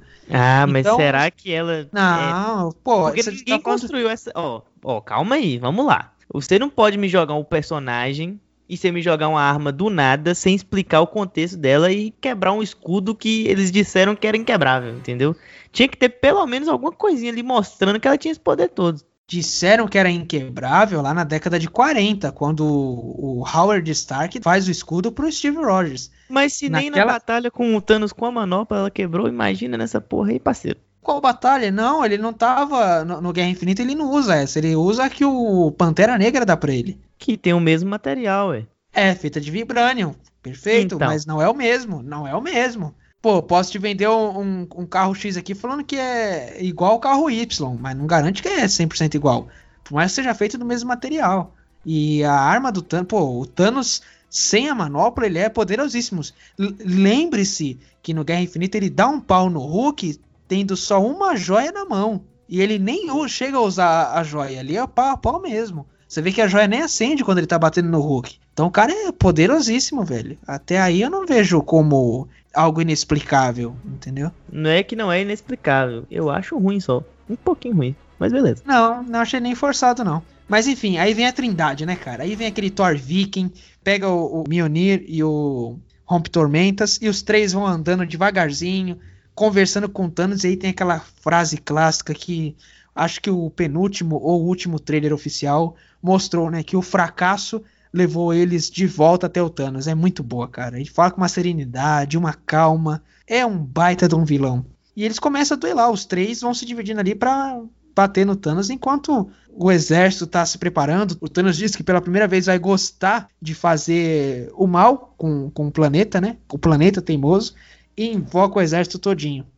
E ele também concorda que o plano dele meio que não deu muito certo, né? De, de ter dividido a metade do universo lá. Ele até fala que ele É falou assim, é melhor destruir tudo. Verdade, é verdade. Enquanto existir pessoas ingratas, pessoas que souberam o que aconteceu, o plano nunca vai evoluir de forma eficiente, né? Vai ter sempre alguém tentando se vingar. E ele disse que agora quer a manopla para construir tudo do zero. É perfeito, cara. O Thanos é um baita de um personagem muito, muito bem trabalhado. Ele aparece muito menos aqui, óbvio, porque o Guerra Infinita foi o filme dele. Aqui é um filme dos seis Vingadores originais, né? É, mas as cenas do Thanos são, são bonitas, são, ele é muito bem aproveitado no filme. E cara, eu vou falar pra você, eu já tinha chorado, eu, cho- eu chorei em diversos pontos do filme, tá? Quando o, o Homem-Formiga reencontra a filha dele grande, eu chorei. Quando a Viúva Negra morre, eu chorei. Chorei mesmo, Mas igual esse criança coração tá de manteiga aí, hein? é a melhor experiência do mundo. Você pegar a sessão da meia-noite, que só tem fã, várias pessoas vestidas, parece uma Comic Con no Cinemark, sabe? e, e você vê ali todo mundo reagindo da mesma forma que você, rindo onde você tá rindo, gritando onde você tá gritando, chorando onde você tá chorando. Essas cenas todas eu me emocionei. Mas quando chegou a cena do, do Thanos invocar esse exército todinho dele, e ele dá um pau em todo mundo, né? O, o Homem de Ferro fica apagado ali um- alguns minutos porque tomou uma martelada, né? Do, do, do Thor, era pro Thor ter acertado o Thanos e o Thanos usa o Homem de Ferro de escudo humano, né? Os movimentos das lutas, da luta, no geral, Muito nessa bem coreografados. são muito bem feitos, cara, né, cara? que isso. É- O, o, o Thor apontando pra armadura do Homem de Ferro e o Homem de Ferro Sim. jogando. Cara, é muito É, quadrinho. eu- sim, exatamente, exatamente. O- Esse filme é incrivelmente quadrinhos, né? E um, um detalhe também muito bom é que eu senti um pouco uma pegada de, de videogame na sequência de, de, de socos, chutes e tal. Inclusive, quando o, o Capitão América ele puxa, né, o, o martelo do Thor. E ele começa a bater, mano, é uma de uma plasticidade. E, tipo assim, eu, eu já imaginei no, no Mortal Kombat, tá ligado? Mostrando o combo lá, tipo assim, 30 ataques, tá ligado? Parece Eu achei que é jogando bonito. escudo, o escudo voltando e levando o martelo junto. Cara, meu, e é uma experiência muito boa é, você ver os reacts dessa cena, dessa cena em específico, porque assim, eu já vi o filme três vezes no cinema, certamente irei uma quarta antes de sair de, de cartaz. A primeira sessão, obviamente, foi gritaria, choro o tempo todo, né? Risada o tempo todo. É, a segunda já foi um pouquinho mais contida, porque ali tinha fãs, mas também tinha pessoas, é, entre aspas, comuns. E a terceira sessão tinha muita gente comum, né? Vi num, num feriado de noite, então tinha muita gente comum ali que não acompanha todo o universo, gosta de ver só os filmes dos Vingadores, propriamente ditos. E tinha cenas que, tipo, na primeira sessão era uma reação enorme, aplausos e tudo mais, e aqui nessa terceira sessão já não tinha nenhum esboço de reação, né? Às vezes eu tentava animar, rir, falava caramba, mas ninguém reagia. Essa cena do capitão pegando o Mjolnir, que é o martelo, cara, não teve uma sessão sequer que não rolou gritaria. Essa é aquela, aquele tipo de cena que você faz até mudo falar. O mudo cria a voz. Ele começa a gritar e falar, meu Deus, meu Deus. My God, my God, mas vai falar. Cara, impressionante o foi impacto dessa cena. Teve até um cara que gravou, não sei se vocês viram aí, mas no- nos grupos do Facebook foi bastante compartilhado também. Do cara Ah. gravando lá no cinema a sessão, e daí todo mundo gritando e tal. Foi Perfeito. aquela emoção então, tem os lá, reacts. O, o cara filmou. Tem uma série de, de compilações aí de reacts, né? De pessoas filmando essas principais cenas do clímax, né? A reação das pessoas no cinema.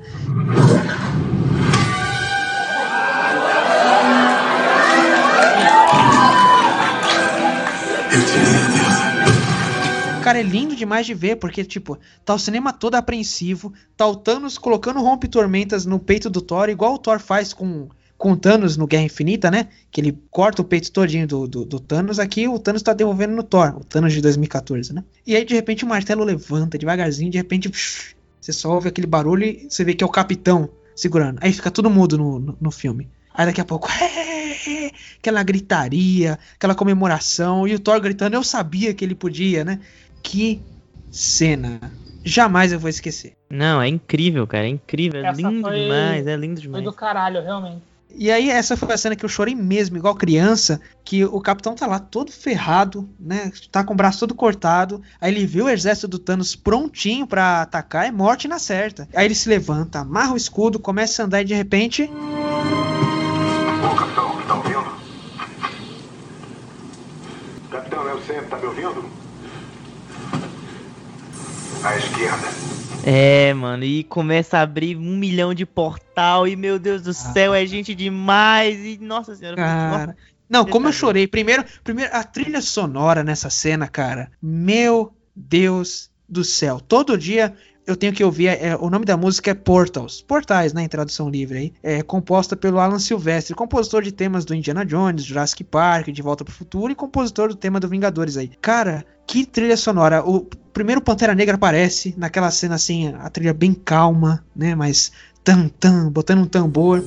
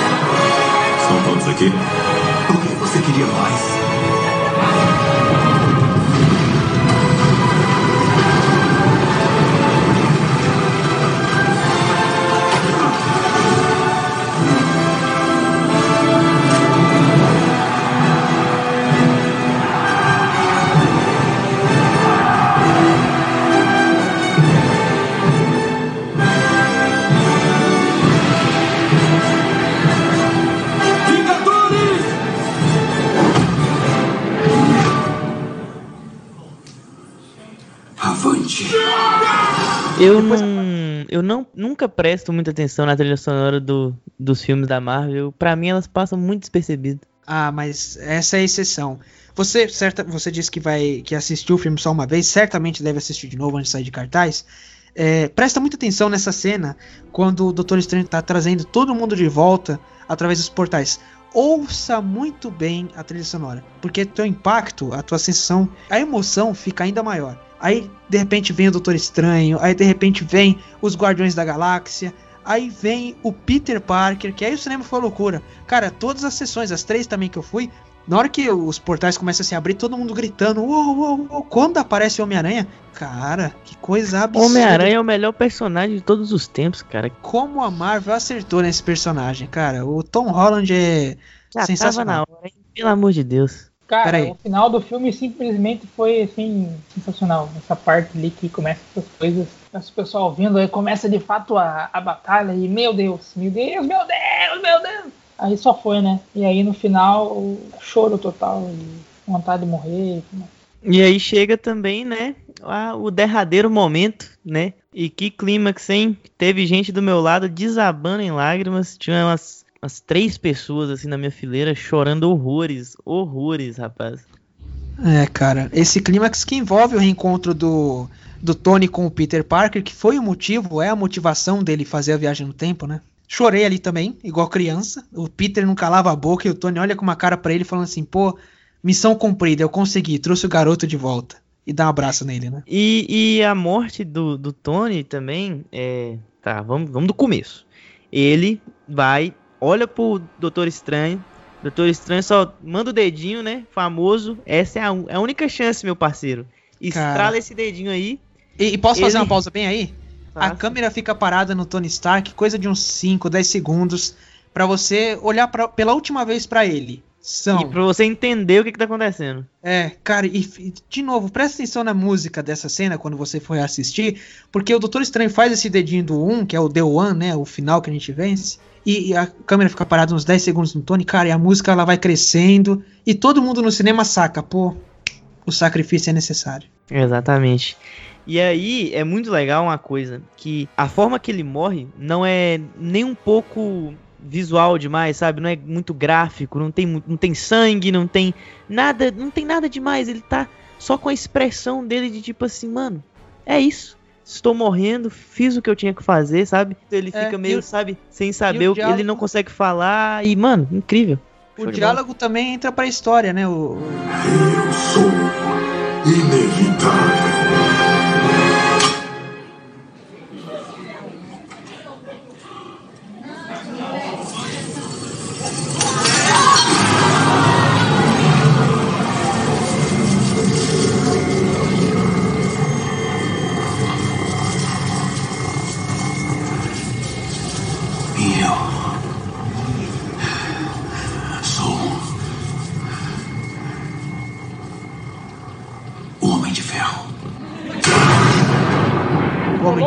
Trollou, o Thanos legal. Pois é, cara. Não, e a Nessa cara de cu, a cara de cu que o Thanos faz é impagável. E aí depois ele só senta e espera vir a merda, né? Porque ele não tinha mais o que fazer. Ele só senta lá e Cara, que cena. Cara, que cena, velho. Eu tô quase chorando de novo só de lembrar. É linda essa cena, porque tá to... a, a Capitã Marvel tenta tirar a- manopla da mão do Thanos, não consegue, toma uma surra da joia do poder, né? Ele, ele foi muito inteligente, ele tirou a joia e deu um soco na Capitã, apagou ela. E o Tony tenta tirar, ele tenta uma, duas vezes não consegue. E o Thanos, de novo, consegue. ah, Sabe aquele momento que o cinema todo fala? Ah, não, de novo ele tá com a manopla na mão, cara. Né? O, o, o Tony Stark vai pega seis joias, é muito bonito, cara. Tô, juro por Deus, tô quase chorando de novo, só de lembrar. É, ele vai, coloca seis joias na, na armadura dele, né? A- aquela cena é muito bonita das joias vindo até e os essa dedos. voz embargada aí. Cara, eu, eu falo que eu chorei igual criança.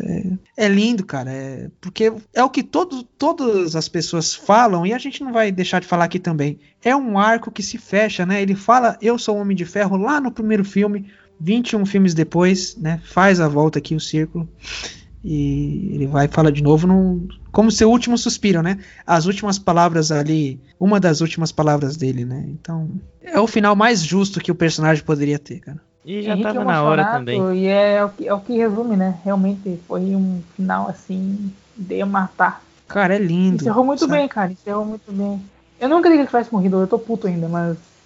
Ah, eu já mãe- esperava, eu já esperava, mas eu fiquei emocionado, sabe? Tipo assim, eu não chorei, não chorei em nenhum momento, mas eu achei bonito, sabe? A partir do momento nem com o olho marejado? Não. Ah, o não. Senna não tem coração, cara. O Senna, o Pô. Senna não tem. Senna Hermes, Mas eu, você eu ficou- já esperava, eu meio Você que ficou com esperava. o olho marejado, pelo menos, Herb? Ah, eu chorei, cara. Eu chorei. Então, pô. Mas eu achei bonito demais, sabe? Tipo assim, da- a partir do momento que ele morre, daí pra frente até o final, eu achei que, tipo assim, sabe? Que coisa, sabe? Lindo, que tem coisa, sabe? Coisa bem feita, que coisa assim, que emociona. Mas eu não cheguei a chorar, não, porque. E aí já emenda com aquele discurso dele, né? Falando que todo mundo esperava um final feliz, mas não é assim que o mundo funciona. E mostra de novo todo mundo reunido, né? Por uma terra que, entre aspas, está sã de novo, né? O Pantera Negra lá em Wakanda, o Scott com a Hope, com a filha dele, né? O Homem-Formiga, a Vespa, a filha dele agora. É um final muito bonito para um personagem que iniciou tudo isso, né, cara? Eu achei uma decisão. Tudo bem, a gente sabe aqui que o, o Robert Downey Jr. é cada dia mais caro de manter na Marvel. A gente sabe que tem toda essa questão financeira. Não, eles não mataram o personagem só pra, nossa, vamos fazer um negócio bonito. Pesa também a questão financeira, porque é um filme com orçamento de 360 milhões, 50 vai pro Robert Downey Jr. Quantos por cento do orçamento não vai pra um- uma única pessoa, um único ator, né? Tem Ele filmes merece, que são ele feitos com merece, ele merece. ele merece todo o dinheiro do mundo, mas, tipo, tem filmes que são feitos com 1, 2 milhões de dólares, entendeu? Tudo bem que são filmes independentes e tal, só o cara leva 50. Então, chega uma hora que até a Disney não consegue bancar, né? Então a gente sabe que para encerrar o ciclo também tem essa parte financeira, né, e tal. Mas é algo que eu não, não quero nem pensar, né? Porque fizeram a volta no círculo do Eu Sou o Homem de Ferro de uma forma muito justa, muito perfeita. É, é um personagem que vai deixar muitas saudades no MCU. Já saiu até o trailer aí do Homem-Aranha Longe de Casa. Tá trazendo as consequências, né? Da, da, perda do Homem de Ferro, quanto o mundo sente a foto dele, quanto o Peter sente a foto dele. É muito bonita a cena dele se abraçando e pouco depois o Peter tentando reanimar o Tony. E é isso que você falou, né, Eduardo? É uma morte. É errado falar isso, é uma morte bonita, né? Pô, é, mais que é, é bem feito, sabe? Foi honroso, né? Foi honroso. É, honroso. A cara dele tá toda queimada, deformada, né? Perdeu o lado direito do, do corpo aqui todinho por conta do da força, do poder da, das joias. Mas ele ainda tem um tempo de olhar pra Pepper e a Pepper vem e ainda fala: pode descansar, né? Vai descansar tranquilo, a gente vai ficar bem. Então, assim, ao invés dela ficar gritando, Tony, Tony, não, ela vai lá e conscientemente fala: Meu, vai em paz, a sua parte foi feita. É muito bonito, cara. Eu tenho certeza absoluta que eu não terei essa sensação no cinema de novo. Sabe? De estar tá lá meia-noite junto com vários fãs, com todo mundo vendo aquilo. Uma das primeiras pessoas do mundo a ter acesso àquilo, a ver aquilo e, e se emocionar daquele jeito, né? Vendo a despedida de um personagem que eu, em 2008, vi no cinema, né?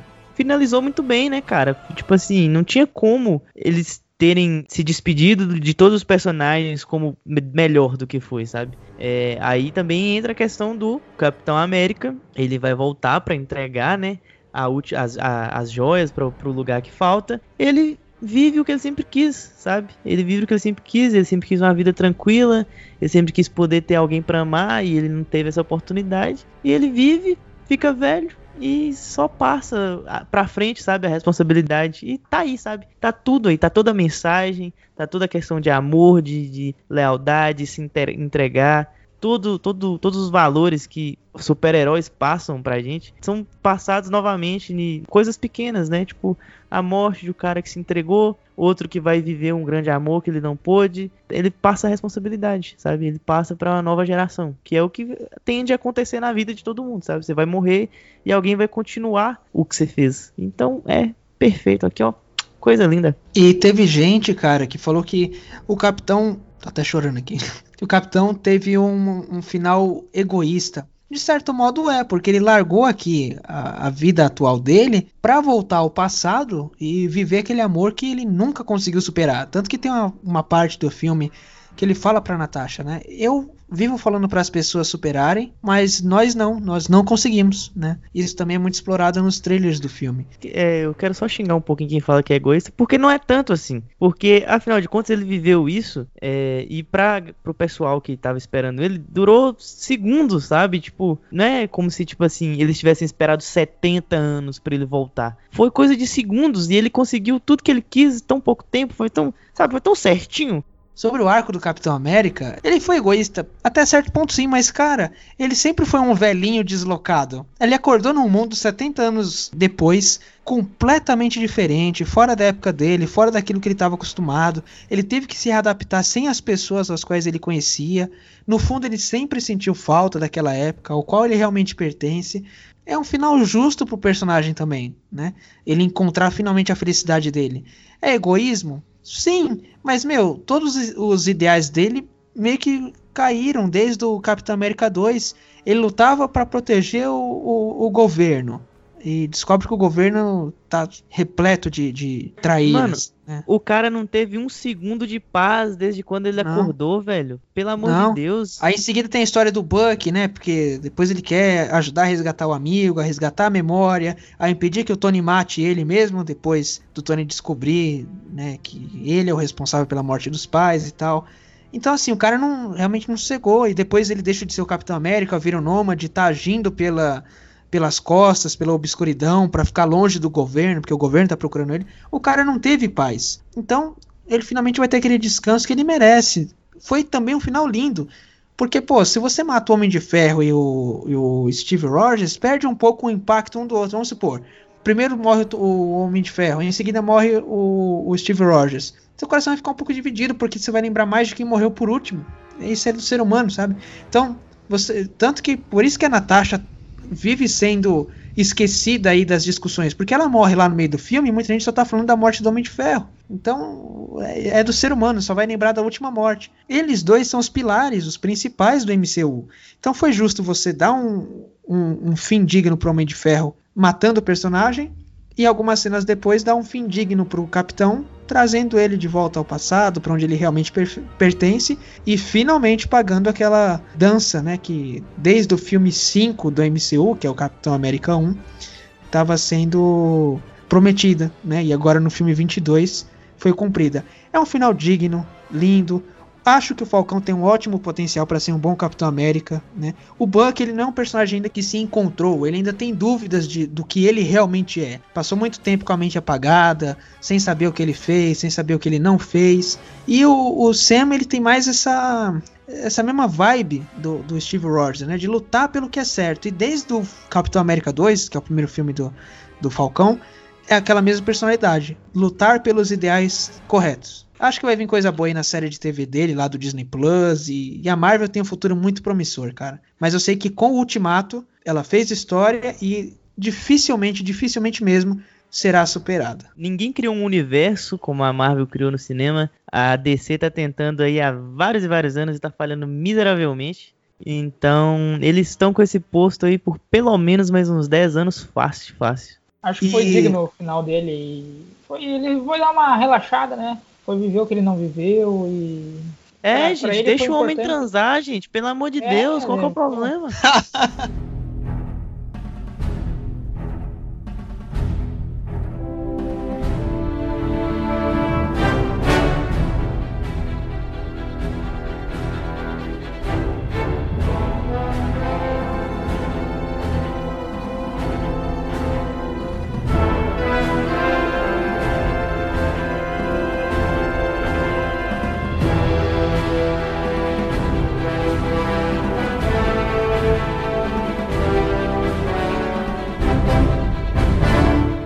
chegamos ao nosso derradeiro final também do podcast. Para você que nos acompanhou por, por esse tempo, agradeço. E vamos partir para a nossa nota, né? Que agora a gente vai fazer isso. Quando a gente discutir um filme, a gente vai dar a nota em 0 a 6 Joias do Infinito. Quanto de 0 a 6 você dá para Vingadores Ultimato Henrique Pérez? Antes de dar as Joias do Infinito aí, né? é preciso deixar muito claro de que esse filme não pode de jeito nenhum ser analisado individualmente. Ele é a combinação de 21 filmes desse universo, tá? Desde Homem de Ferro 1 até Vingadores Guerra Infinita, tudo foi se construindo até chegar esse momento do Vingadores Ultimato, o filme mais falado da história do Twitter, é, a quase já maior bilheteria da história do cinema, tá em segundo lugar. Se cuida Avatar, hein? Se cuida James Cameron. Vamos chegar no topo, tenho certeza. Mas ele não pode ser analisado de forma individual.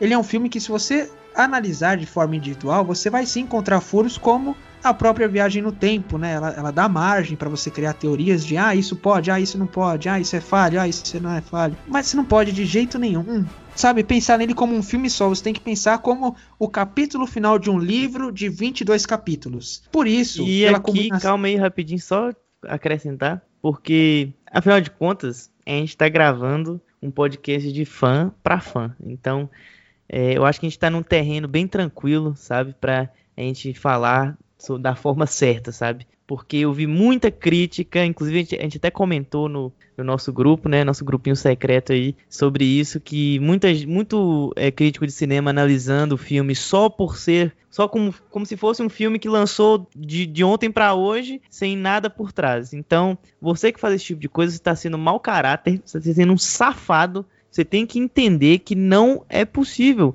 E se você fizer isso, você vai estar tá sendo desonesto, entendeu? A proposta não é essa um filme ele tem uma proposta e a partir do momento que essa proposta é cumprida e ele faz isso de forma incrivelmente boa, como Vingadores fez, você não pode falar que ele é um filme ruim só porque você quer ser diferentão, entendeu? Só porque você quer falar que não gosta de super-heróis e que filme de super-herói cansou. Você tem que entender que quando a coisa é boa, ela é boa de verdade, entendeu? Ou, então, ou reclamar, de, ou reclamar de pessoas que estão pulando na cabine de imprensa, né? Jornalista que é, tá pulando. Exatamente falar que criança Easter não pode eggs. ver o filme. Ai, meu Deus, cada que, gente que tem nesse é, mundo. É isso aí, Eduardo. Não pode ser analisado de forma né, isolada. Meu, você tem que analisar o conjunto da obra. É a mesma coisa, cara. É, quem tá indo no cinema só assistir o Vingadores Ultimato não vai ter o mesmo impacto na hora que vê o Thor e o Rocket lá em Thor 2. E pô, né, eu que vi Thor 2, que passei por aquele sacrifício, porque o filme é ruim, mas ver que eles conseguiram melhorar o filme só por causa dessa cena, cara, é sensacional, sabe? É uma sensação que você, como fã, você que acompanha isso lá nas épocas de lançamento de cada filme, caramba, eles estão de novo lá em Nova York no Vingadores 1. Caramba, eles estão lá na cena do Thor 2, eu lembro disso. Pô, recriaram a cena do elevador do Capitão América 2. Cara, é um sentimento que só o fã vai conseguir entender e vai conseguir expressar. Então, juntando tudo isso, ele cria uma catarse perfeita. É, ele é catártico, né? Ele, ele, te impacta, ele tem consequências reais. É, era um motivo de discórdia de muitos fãs, falando que os filmes eram muito episódicos, né? Começo, meio e fim, o vilão era derrotado, acabou, né? O Vingador ficava lá feliz. E esse realmente ele traz consequências, não só para este filme, como para o futuro geral da Marvel eles atingiram o ápice nesse filme, sabe? Tudo aquilo que eu sonhei e mais um pouco foi entregue aqui. Minha nota é 6 joias. Só acrescentando uma coisinha aqui, já vou deixar essa mente plantada que teremos um episódio falando sobre o futuro da Marvel, que a gente espera e tudo mais, ainda mais com o trailer do Homem-Aranha Longe de Casa, que saiu no dia da gravação desse podcast. Então a gente vai discutir sobre isso, a gente tá com algumas teorias, a gente vai falar sobre muitas coisas, porque tem muito material e tem muito potencial. Então eu também vou dar minhas notas. Minhas notas, na verdade, minha nota, né? Porque notas não é no plural. É seis joias e a manopla junto, entendeu? Pega tudo ali, instala essa porra, porque foi incrível. É isto. Acabou. Então, meu amigo Ervin, diga para a gente quantas joias do infinito você vai dar para Vingadores Ultimato. E se for menos de 5, eu te expulso do podcast. São seis, cara. Seis, seis, sem dúvida nenhuma. É, é tudo que vocês já comentaram, né? Uh, claro que tem alguns negocinhos ali que tu pode querer discutir alguma coisa, que foi o que a gente já fez aqui, né? Falamos sobre alguns possíveis furos, assim, mas que é totalmente compreensível e, e para analisar o filme da, de toda a forma que ele é, de todo o enredo, todo o universo que traz, né? Junto com os demais filmes, junto com Guerra Infinita, enfim, por toda a sua grandiosidade, né, não tem como dar nada menos que seis. E é isso, em resumo é isso. É, é um filme excelente, muito bom mesmo, perfeito, lindo, maravilhoso. É isso. Isso, em resumo, é isso. É isso, gente. É ótimo, é incrível. Todo mundo que chegou até aqui no final do podcast, muito obrigado. Encerramos aqui mais esse episódio, o segundo de muitos, eu espero, porque a agenda de ninguém encaixa nisso. Pra gente, a gente tem quase um mês que a gente tá tentando gravar essa porcaria. A gente conseguiu hoje, até que enfim. A gente espera te encontrar no próximo. Um grande abraço. Tchau, amigos! Até, até o próximo, vai ser muito bom por, pela companhia em mais um desses episódios. Em breve tem mais coisinha legal. Sigam o nosso Facebook lá, no Instagram, tudo mais. Tem bastante conteúdo legal aí que a gente tá postando nos guris aí principalmente, que dão dando uma pegada forte lá na, na, na, na, página do Facebook, tem bastante postagem massa, você vai se divertir. Então siga lá nós no, no Facebook. É isso aí. É isso aí, só reforçando o que o Ervin disse. Sigam lá, facebook.com barra MCU Brasil, tudo junto. Instagram é MCU Brasil Oficial, é isso, Eduardo? Eu lhe corrijo, meu amigo, é MCU ponto Brasil, mas se você colocar na barrinha de pesquisas MCU Brasil, a gente é o primeiro, né? Porque a gente é incrível. Perfeito. Então perfeito. segue a gente lá. Sigam lá nossas redes sociais, todos os dias, muitos e muitos conteúdos. Em breve, canal no YouTube aí, a gente tá com bastante coisa no papel.